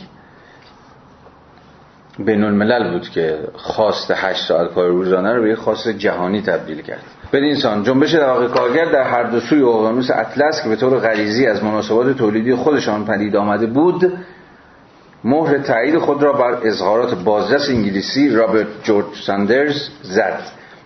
این جمله ساندرزه. تا زمانی که ساعات کار محدود و این محدودیت معکدن اجباری نشود. هرگز نمی‌توان گامی در جهت اصلاح جامعه با امید نیل به موفقیت برداشت. چقدر مهم بوده و چقدر سیاسی بوده و هنوز هم سیاسیه مسئله زمان. باید تصدیق کنیم که کارگر ما که از فرایند تولید بیرون می آید با زمانی که وارد آن می شود متفاوت به نظر می رسد یعنی زمان کار با زمان فراغت متفاوته. حتی اگر به قول این گزارش باز از کارخانه در خط آخر صفحه 32 رمقی برایش نمانده باشد. در بازار به عنوان صاحب کالای نیروی کار با سایر صاحبان کالاهای دیگر رو در رو شده بود. یک صاحب کالا در برابر یک صاحب کالای دیگر. همون لحظه قرارداد بین کارگر آزاد با کارفرما. هر دو مالکن. هر دو صاحب یک کالا. یکی کالایی به نام نیروی کار یکی کالایی به نام وسایل تولید. قراردادی که بنا به آن او نیروی کار خیش را به سرمایدار فروخته بود به سراحت اعلام می کند اگر اصولا بتوان چنین چیزی گفت که وی مخیر است تا خود را واگذار کند. تو ویراس فرانسهش نوشته به نظر می رسید یعنی تو لحظه قرارداد به نظر می رسید ناشی از توافق دو اراده آزاد یعنی اراده فروشنده و اراده خریدار بوده است. باز از اون به نظر می رسید های معروف. به نظر می رسید که فرد درش مخیر است یعنی آقای کارگر یا خانم کارگر. یا به نظر می رسید که دو اراده آزاد در لحظه قرارداد با هم دیگه مواجه میشن. در صورتی که همه مسئله مارکس اینه که نشون بده به نظر می رسید ما در اینجا با فرد مخیر صاحب اختیار آزاد مواجه نیستیم. بلکه این آزاد در واقع این قسمی انقیاد در لباس آزادی بازم این از اون جاهایی است که مارکس پیش دستانه بنیاد جامعه شناسی رو به نظرم وضع می‌کنه. چون جامعه شناسی هیچ چیز نیست روش نشون دادن اینکه کنش های شما تا چه پایه کنش است متعین یا دست کم مشروط. چیزی به نام فرد آزاد با اراده آزاد با اختیار آزادانه وجود نداره.